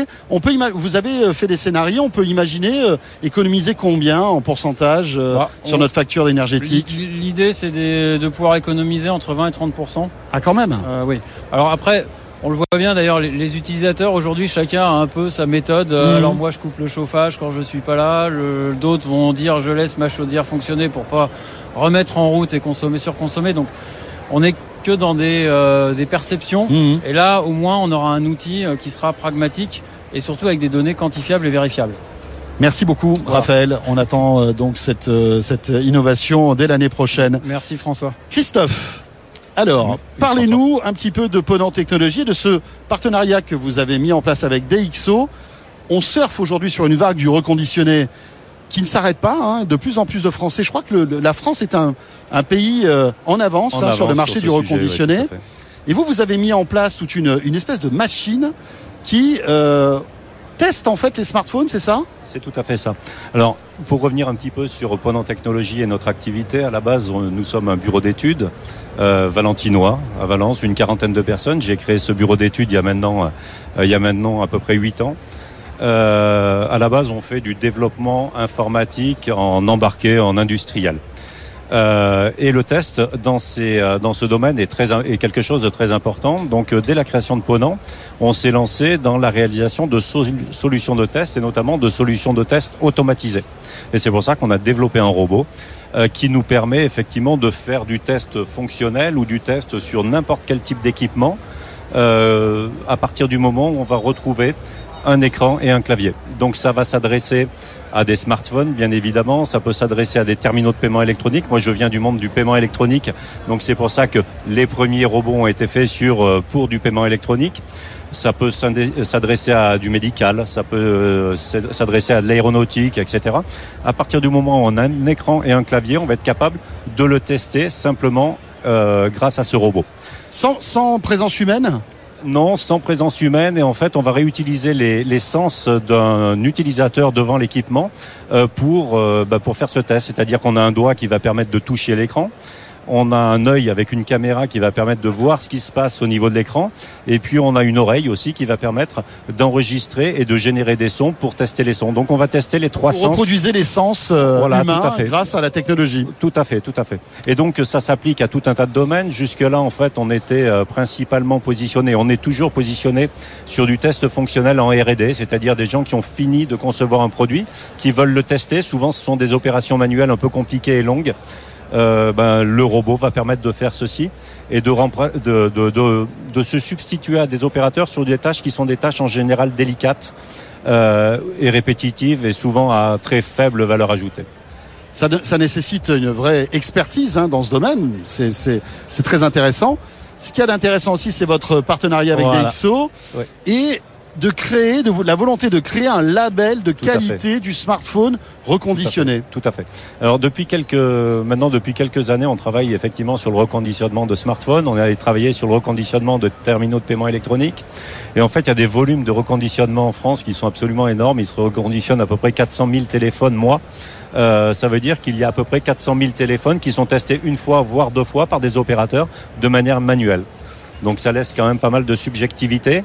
Euh, et euh, surtout, je pense que ce sont des opérations qui sont répétitives, qui sont un petit peu laborieuses et euh, qui peuvent être un petit peu usantes pour les opérateurs. Donc je pense que la valeur ajoutée pour les opérateurs est plus sur la réparation que le test. Et c'est pour ça que le robot peut tout à fait se substituer à un opérateur en amenant des choses tout à fait objectives. Alors ça, c'est quelque chose sur lequel on était positionné. Aujourd'hui, DxOMark nous amène euh, un vrai label, c'est-à-dire qu'eux, ils sont spécialistes euh, de la qualification euh, de la notation des équipements électroniques en général neufs. Là, l'idée, c'est d'appliquer à peu près les mêmes moyens dans le robot pour pouvoir mesurer la qualité objective d'un smartphone quand il est passé dans nos robots de test en reconditionnement. Donc avec des outils de mesure qualifiés par des XOMark, mmh. un robot qui permet de faire toutes les opérations dont on parlait tout à l'heure, et donc avoir un vrai euh, indicateur euh, factuel donnant une valeur qualitative et donc un label sur le téléphone reconditionné. Ça veut dire Christophe que ce smartphone, quand il sera passé dans toute votre batterie de oui. test, à la fois chez vous mais aussi chez DxO, pourrait recevoir un label en quelque sorte de de qualité. Euh, oui, c'est ça, c'est un peu comme fait. un contrôle technique. C'est vraiment un label de qualité. Alors par contre, il, le, le, smartphone ne va pas passer chez Ponant puis chez DxO. Il va passer sur une machine qui sera une machine Ponant intégrant de l'instrumentation DxOMark de manière à ce que tout ceci se fasse dans une opération, dans et une seule opération. Et ça arrive quand ça? Oh ben là, c'est euh, quelque chose qui devrait arriver très rapidement. Le partenariat a été signé dernièrement. On a commencé à travailler largement sur l'intégration des modules électroniques pour ces mesures euh, dans le robot. L'intégration va se faire et le label, euh, bon, on est en train de travailler à ce sujet. Ça devrait arriver très très rapidement. Eh bien voilà, Ponant Technologie. Merci beaucoup Christophe Barthélémy. Merci à vous. Euh, J'imagine que vous vendez, enfin en tout cas vous présentez cette solution ici, euh, oui. pourquoi pas des opérateurs internationaux. Et, tout à fait, voilà. bon, on a déjà des robots, alors pas spécialement sur du reconditionnement, mais oui. sur du test IoT qui sont partis notamment en Australie, au Japon. Et donc effectivement, tous les contacts internationaux qu'on peut retrouver ici sont importants. Mais il faut savoir que la France est quand même très bien positionnée sur cette partie reconditionnement, puisqu'à peu près 400 000 téléphones ouais. reconditionnés. On est un, un pays très dynamique en matière de, du marché du reconditionné. Ouais, je pense que c'est important. Merci beaucoup Christophe. Merci à vous. Et vous restez avec nous, Tech Co. revient dans un instant. Euh, les infos de 21h30, l'info éco. Et puis on revient pour notre dernière demi-heure depuis Barcelone, ici au Mobile World Congress. À tout de suite. Tech Co depuis le MWC à Barcelone sur BFM Business. Le retour de Tech Co donc sur BFM Business, encore une petite demi-heure à passer ensemble pour se plonger dans l'actualité de ce salon ici à Barcelone, le Mobile World Congress. Euh, je vous présente tout de suite mon invité, Franck Bouettard. Bonsoir Franck. Bonsoir. Vous êtes le directeur général d'Ericsson France, acteur majeur aussi. Merci d'être euh, avec nous sur le plateau de Tech Co et de nous accorder quelques minutes. Euh, Ericsson, alors, on connaît bien évidemment, mais j'aimerais que vous me rappeliez quand même l'impact qu'a Ericsson dans notre quotidien finalement, parce qu'aujourd'hui, euh, la plupart du temps, si on se connecte à la 4G, à la 5G, c'est sans doute grâce à vous. Tout à fait, on est en fait un industriel des télécoms européens hein, qui fournit les infrastructures télécoms mobiles. C'est tout ce que les opérateurs mettent derrière dans leur réseau pour que vous puissiez communiquer en toute quiétude et avec de plus en plus de besoins technologiques en tant que tels. Pratiquement 50% du trafic mondial des réseaux mobiles passe sur des réseaux télécoms Ericsson. C'est incroyable. Et euh, effectivement, vous avez des enjeux, on va en parler, bien sûr, de, de performance. Il faut que ça aille de plus en plus vite. Il faut que ça consomme de moins en moins. Enfin, parfois, c'est des équations un peu compliquées. On en parlait avec euh, euh, l'un de vos concurrents Nokia tout à l'heure. C'est très intéressant. Euh, Aujourd'hui, la 5G, ça, ça prend, c'est-à-dire que euh, quel est, quels sont les chiffres qu'on a concernant le, le, le, le, déploiement du réseau 5G dans le monde? Bien déjà, la 5G, c'est la technologie de communication qui s'est déployée le plus rapidement depuis le début de l'humanité. Juste qu'on se mette ça à Plus que l'esprit. la 2G, la 3G ou la 4G Beaucoup plus. Par rapport à la 4G, elle a à peu près deux ans d'avance en termes de durée de déploiement. Aujourd'hui, il y a un million d'abonnés en plus sur la 5G tous les jours dans le monde entier. Et les taux de couverture dans des pays comme euh, l'Asie sont de 93% en Corée de la population, 95% à Taïwan, 65% en Chine, 87% euh, aux États-Unis. En France, on est plutôt aux alentours de 50% et l'Europe à 25%. Pas terrible, hein? Pourquoi on est si en retard? Ah, L'Europe est, est un peu en retard ou est en retard par rapport au reste du monde. C'est essentiellement parce qu'on a tellement d'opérateurs en Europe qu'ils ont tous une taille critique pas suffisante pour faire les investissements suffisamment rapidement et maintenir euh, cette course à la Ah oui, à on l'armement touche- en tant que On tel. touche, on touche du doigt là le problème justement de cette multiplicité des opérateurs en Europe qui, euh, à votre avis, n'ont pas la taille critique pour euh, investir autant massivement pour couvrir aussi rapidement que sur d'autres continents. Écoutez, en Europe, on a 110 opérateurs pour 300 millions d'abonnés à peu près. Eh oui. Aux États-Unis, on a quatre opérateurs principaux pour 300 millions d'abonnés. En Chine, on a quatre opérateurs pour 1,4 milliard. Donc, euh, vous voyez, je vais pas vous faire un dessin, quoi. Oui, c'est clair. Après, l'avantage pour le consommateur, c'est les prix euh, assez retenus. Hein, euh, Alors, effectivement, les prix sont beaucoup plus bas. Il y a un avantage pour, Il y au a moins pour le l'avantage, euh, consommateur. voilà, pour le consommateur. Euh, donc la 5G qui euh, voilà commence véritablement à s'installer dans le quotidien des gens. Euh, un mot aussi sur euh, votre euh, votre métier en quelque sorte. Vous l'expliquiez. Vous êtes euh, en quelque sorte le, le, le, le- comment dirais-je l'acteur de l'ombre. Hein, nous qui sommes avec notre smartphone. Et vous vous avez quoi comme comme on va dire portefeuille d'action en fait? Vous êtes à la fois euh, vous travaillez avec les opérateurs vous travaillez aussi avec les industries bien sûr pour créer des réseaux privés c'est ça? Vous étiez d'ailleurs venu sur le plateau Tech Co il y a quelques à fait, tout à fait. semaines de cela pour nous parler de l'usine ArcelorMittal Nous sommes à peu près 90 000 personnes, dont 50 000 personnes font de la recherche et développement. Donc on vit de l'innovation et de la recherche et développement. Et donc ce que l'on met en place ou ce que l'on vend, ce sont des matériels physiques, du logiciel. On développe énormément de logiciels d'intelligence artificielle et beaucoup de services. On a à peu près 40 000 personnes qui font des services également dans notre, société. Et avec ça, on met en place ces réseaux de communication, ou bien pour les opérateurs, ou bien pour les gros industriels qui eux vont pouvoir utiliser cette technologie pour se transformer en tant que tel.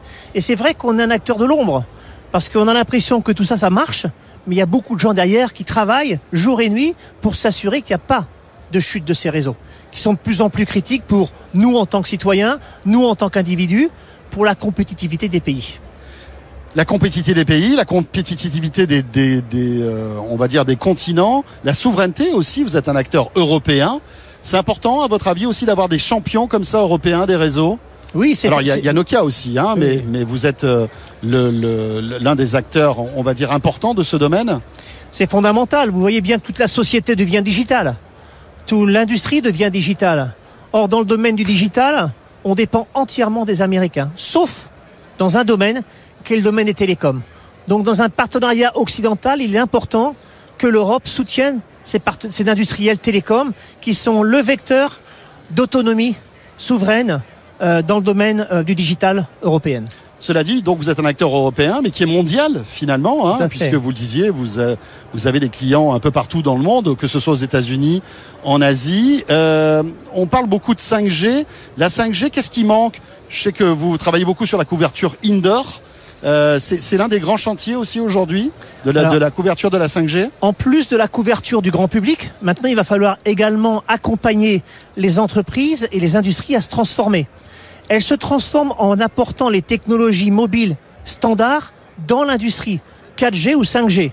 Et après, on évolue vers de la 5G pour des cas d'usage complémentaires qui nécessitent les performances de la 5G. Donc, la phase maintenant de déploiement de la 5G, c'est l'industrie, c'est les entreprises, c'est la transformation industrielle en tant que telle. Ça.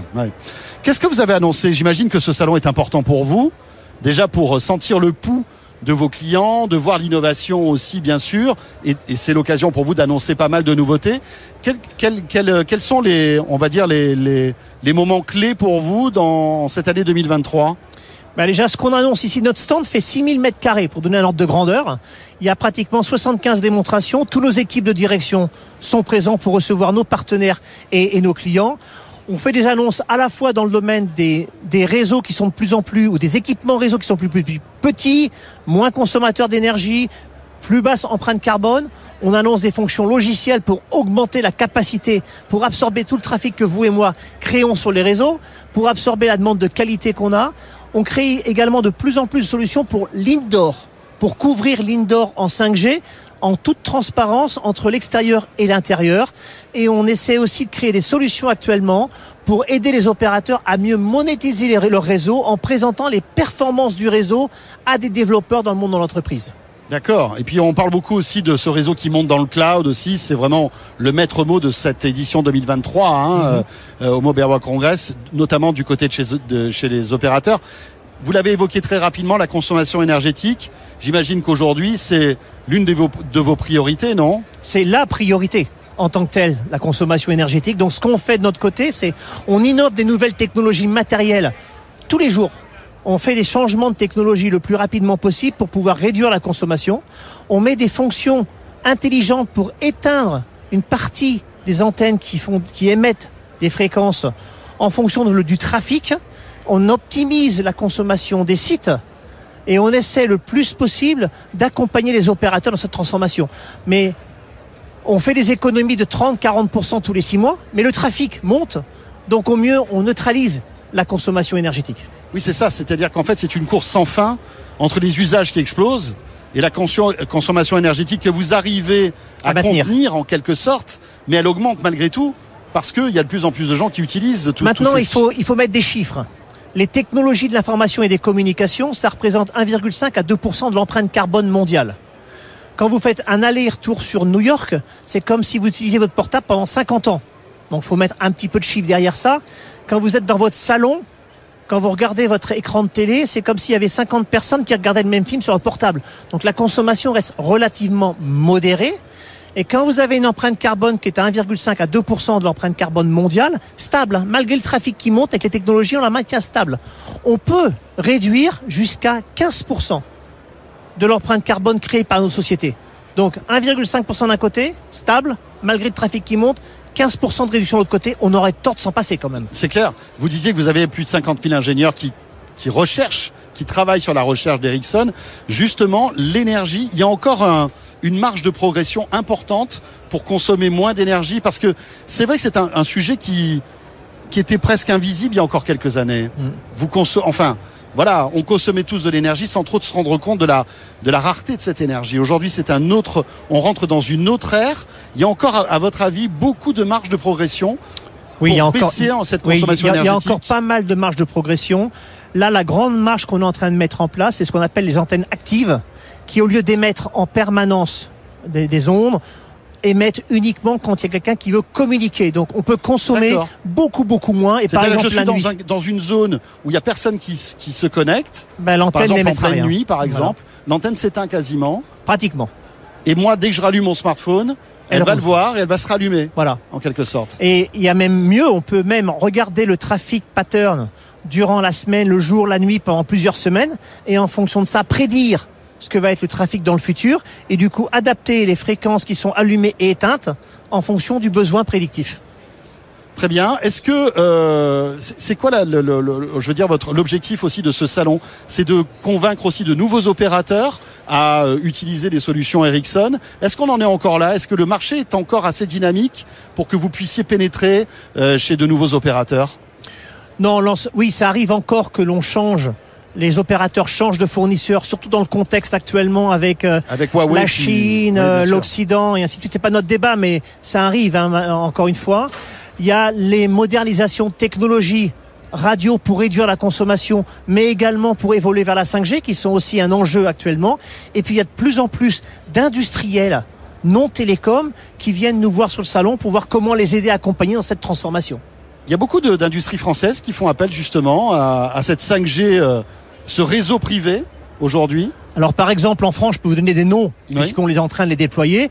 Les centrales nucléaires françaises d'EDF, on est en train de déployer les réseaux 4G, 5G actuellement. Les aéroports de Paris ont été couverts par cette technologie également. Euh, ArcelorMittal, dans le nord de la France, à Dunkerque, l'a mis également en œuvre en opérationnel. Donc on voit s'accélérer ces phénomènes qui commencent d'abord par de la 4G et après vers de la 5G en fonction des cas d'usage qu'on mettra en place. Voilà, passionnant tout ça. Merci beaucoup Franck Boitard. Merci. Vous êtes le directeur général d'Ericsson France. Euh, je vous souhaite un bon salon. Merci bien beaucoup. sûr. Et pour terminer ce Tech Co, on va s'intéresser à un autre sujet passionnant, c'est la cybersécurité. Euh, Aujourd'hui, les réseaux, bah, l'une des problématiques, c'est de les sécuriser. On en parle avec mon invité dans un instant. À tout de suite. BFM Business présente Tech Co depuis le MWC à Barcelone. François Sorel.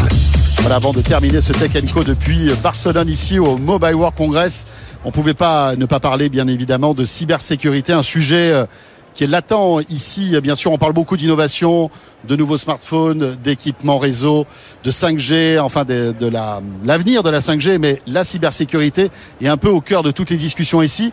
On va en parler avec mon invité Hugues Foulon. Bonsoir Hugues. Bonsoir François. Directeur général d'Orange Cyberdéfense. Et encore une fois, merci de nous accueillir ici sur le stand d'Orange. Hein, Très beau stand. euh, pour faire cette émission. Hugues, je le disais, on parle beaucoup. Alors, un- assez positif ce salon. hein, il y a une bonne, euh, une bonne dynamique qui se dégage, mais malgré tout, il y a ce spectre euh, de la cybersécurité qui est là. Euh, J'imagine qu'en discutant avec les gens ici, c'est un sujet qui revient souvent. Oui, c'est un sujet qui revient souvent et, euh, et moi je pense ça de façon très positive parce que euh, c'est un témoin, euh, un témoignage de la prise de conscience collective Euh, et donc on peut en parler de façon anxiogène, s'inquiéter, mais je pense que le plus important c'est de se projeter dans un système où tout le monde est d'accord pour reconnaître que les cybermenaces sont présentes, ne risquent pas de disparaître dans un futur proche. Et donc, comment est-ce qu'on s'organise pour y faire face et pour répondre à ces différentes menaces? Alors bien sûr, ici, tout le monde est visé par la cybersécurité. Euh, Orange est très impliqué, euh, investit beaucoup d'argent, euh, beaucoup de recherches aussi sur ce sujet. C'est important pour un opérateur télécom d'être présent dans, ce, segment, dans ce secteur de la cybersécurité Alors Orange investit dans ce secteur à deux titres. Première- premièrement, pour se protéger lui-même, parce que quand on est un opérateur télécom, on transporte, collecte, stocke les données des clients, les données de ses collaborateurs aussi. On est près de devez avoir des attaques perpétuellement. Et donc on a des attaques euh, perpétuelles, que ça soit sur nos réseaux télécoms, sur nos systèmes informatiques, sur les câbles sous-marins, tous les systèmes qui servent à transmettre la, la donnée peuvent être attaqués. Donc on a besoin d'être un opérateur de, confiance, fiable, et donc euh, on investit énormément dans notre propre cybersécurité. Et puis on a choisi il y a quelques années, à partir de 2015 à peu près, d'en faire une, une activité business et de, de- de développer Orange Cyberdéfense, que je dirige maintenant, euh, qui, euh, regroupe près de 3000 salariés en, Europe et dans le monde, pour sécuriser nos grands clients, nos clients de taille moyenne, et maintenant de plus en plus nos petits clients, parce qu'on voit bien que les cybermenaces touchent tout le monde, et pas uniquement les grands groupes du CAC 40. C'est un atout de fournir le réseau et de protéger ce réseau en même temps pour un client. en Bah, moi, je pense que c'est un atout fantastique hein, et un facteur différenciant très très positif parce que euh, grâce à ce qu'on voit sur nos réseaux propres, justement, on en parlait à l'instant, euh, on a euh, de temps en temps un temps d'avance. C'est qu'on voit les virus, on voit les attaques. On voit les types d'attaquants euh, qui s'organisent grâce à nos réseaux. Euh, et juste à donner un exemple, euh, avec l'invasion de, de l'Ukraine il y a un an, malheureusement, le fait qu'on soit, on soit opérateur télécom en Pologne, en Slovaquie, en Moldavie, en Roumanie, quatre pays limitrophes de l'Ukraine, Ouais. on a pu voir d'assez près ce qui se passait réellement dans le monde cyber. Donc voilà, c'est un, un très bon exemple du fait que opérateur télécom nous donne une vision plus euh, plus euh, positive, en tout cas plus précise, pardon, de, de l'état de la menace. justement, euh, en étant euh, à proximité de, de ce qui s'est passé et de ce qui se passe toujours entre la Russie et l'Ukraine, comment, comment ont réagi vos réseaux à ce moment-là? Bah, on les a surveillés euh, de façon extrêmement. Alors, je ne parle pas là des attaques physiques, des bombardements, enfin des choses non, non, comme des ça, attaques cyber, j'imagine. Des attaques cyber. Des attaques oui. cyber. Bah, ils ont plutôt bien réagi. Ils sont, ils sont résilients. Euh, on a réussi à continuer notre service partout. Euh, Il n'y a pas eu de rupture de service ou de Alors que vous dégradation. avez vu une montée en puissance des attaques? Alors en fait, c'est- assez étonnant, mais les quelques jours après l'attaque, donc euh, fin février 2022, on a vu une baisse des attaques. Parce qu'en fait, je pense que les, notamment les groupes de cyberattaquants ukrainiens, russes, certains à l'époque étaient même russo-ukrainiens, donc se sont déchirés et se sont euh, concentrés sur l'attaque de leur ennemi euh, immédiat. Et donc ils ont été un peu moins en tout cas dans un premier temps, euh, aller chercher des attaques euh, en dehors de l'Ukraine et de la Russie.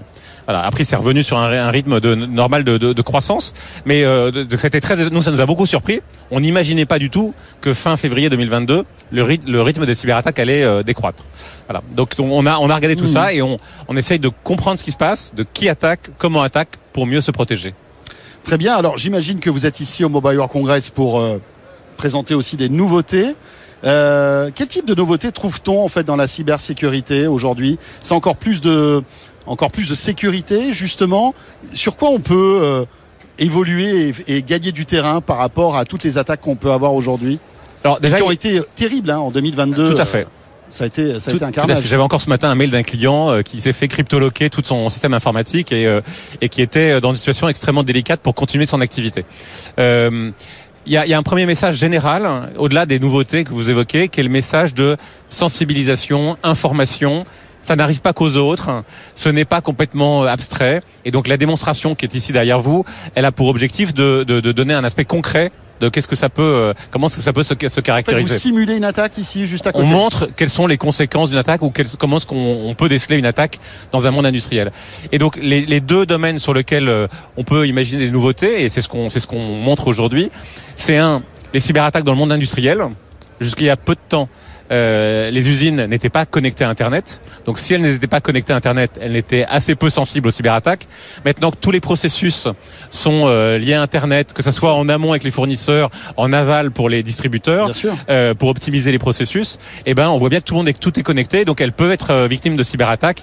C'est vrai pour le monde automobile, c'est vrai pour le monde de la chimie, c'est vrai pour le monde de la construction. Et donc euh, c'est une nouveauté qu'on montre et c'est l'objet de la démonstration ici. Ça touche également pas uniquement l'IT, l'informatique, mais également l'OT, le monde informatique industriel. Euh, et puis l'autre l'autre grande euh, nouveauté sur lequel nous on travaille chez Orange Cyberdéfense, c'est le fait de dire il n'y a pas que les grands groupes, il n'y a pas que euh, les grands groupes du CAC 40 ou du SBF 120 ou leurs homologues européens qui sont attaqués. Maintenant, les entreprises, les PME sont attaquées aussi, et même les pros sont attaqués. Un, un, un cabinet d'avocats peut être attaqué, euh, un architecte peut être attaqué, et si ces, ces plans sont cryptoloqués et sont cryptés et qu'il ne veut plus travailler, eh ben il peut aller jusqu'à la banqueroute. Donc même pour lui, la cyber, la cybersécurité est important. Toujours le ransomware, on va dire l'attaque la plus. euh, À peu près à Malheureusement. 40-50%, c'est l'attaque la plus répandue. Quels sont les autres types d'attaques que vous Bah. détectez euh, bah, vous pouvez avoir des attaques de sabotage, vous pouvez avoir des, attaques de d'espionnage, Euh, voilà, et donc il y a des brevets qui sont euh, qui sont volés et qui sont euh, payés par un concurrent parce que euh, telle entreprise a une avance technologique et donc plutôt que de faire une compétition euh, franche, ils préfèrent voler les brevets euh, par informatique. Euh, ils peuvent ralentir les processus de production Mhm. en sabotant une chaîne de production et ça va mettre des semaines avant de de, de revenir à un mode normal et donc c'est un- une avance pour les concurrents. Voilà, donc il y a, il y a tout, tout type de tout type d'attaques qui peuvent arriver et c'est un peu la transposition de ce qu'on connaît dans le monde physique qui se passe dans le monde digital, malheureusement. Euh, voilà, et on retrouve le même type de menace. Et comment euh, appréhendez-vous de, je veux dire, la protection d'un client en fait Euh, que- Quelles sont les différentes étapes pour le pour le sécuriser que vous lui proposez? Alors, il y a, il y a de, de façon très rapide, il y a cinq étapes dans la façon dont on travaille. Et pour le protéger, c'est les quatre premières. Déjà, comprendre la menace, parce qu'on pense qu'on protège d'autant mieux nos clients qu'on comprend à quoi ils sont exposés. Deuxièmement, quelles sont ses vulnérabilités? Comment est-ce que son système informatique est, euh, est conçu? Quelles ramifications Quel périmètre géographique Quel type de système est utilisé? Et faire des tests à blanc pour voir est-ce qu'il est solide ou pas solide. Troisième, la protection. Donc c'est un peu l'image de la porte blindée. Est-ce que c'est une porte trois points, bien sécurisée, des fenêtres, euh, voilà. Et la quatrième, la détection, l'alarme. Donc ça, ça, ça va sonner si jamais il y a quand même malgré tout ça une intrusion. Et donc pour pouvoir réagir le plus vite possible. Et puis la cinquième pan de l'activité, là c'est la réaction. Si jamais l'attaque qui quand même euh, arrive à ses fins, comment est-ce qu'on réagit le plus vite possible pour aller aider le client à stopper le- la propagation de l'attaque et à revenir à un mode de fonctionnement normal le plus rapidement possible. Christelle Edelman a présenté il y a quelques jours de cela son nouveau plan stratégique. Est-ce que justement la cyberdéfense fait partie de l'un de ces euh, chapitres euh, importants de ce nouveau plan stratégique? Ex- Exactement. Et moi, j'en suis très heureux et très fier hein, parce que c'est la reconnaissance aussi du travail des équipes d'Orange Cyberdéfense qui a, qui a quadruplé de taille en, en cinq ans. Donc, euh, enfin, c'est quand même euh, dans les aventures des entreprises françaises, euh, c'est quand même assez remarquable. On est presque à un milliard d'euros de chiffre d'affaires, 3000 salariés présents dans le monde entier avec un gros, une grosse focalisation sur l'Europe. Et donc, le groupe Orange a dit euh, il y a 15 jours, vous étiez, vous étiez présent et, et vous avez relayé l'information à ce moment-là.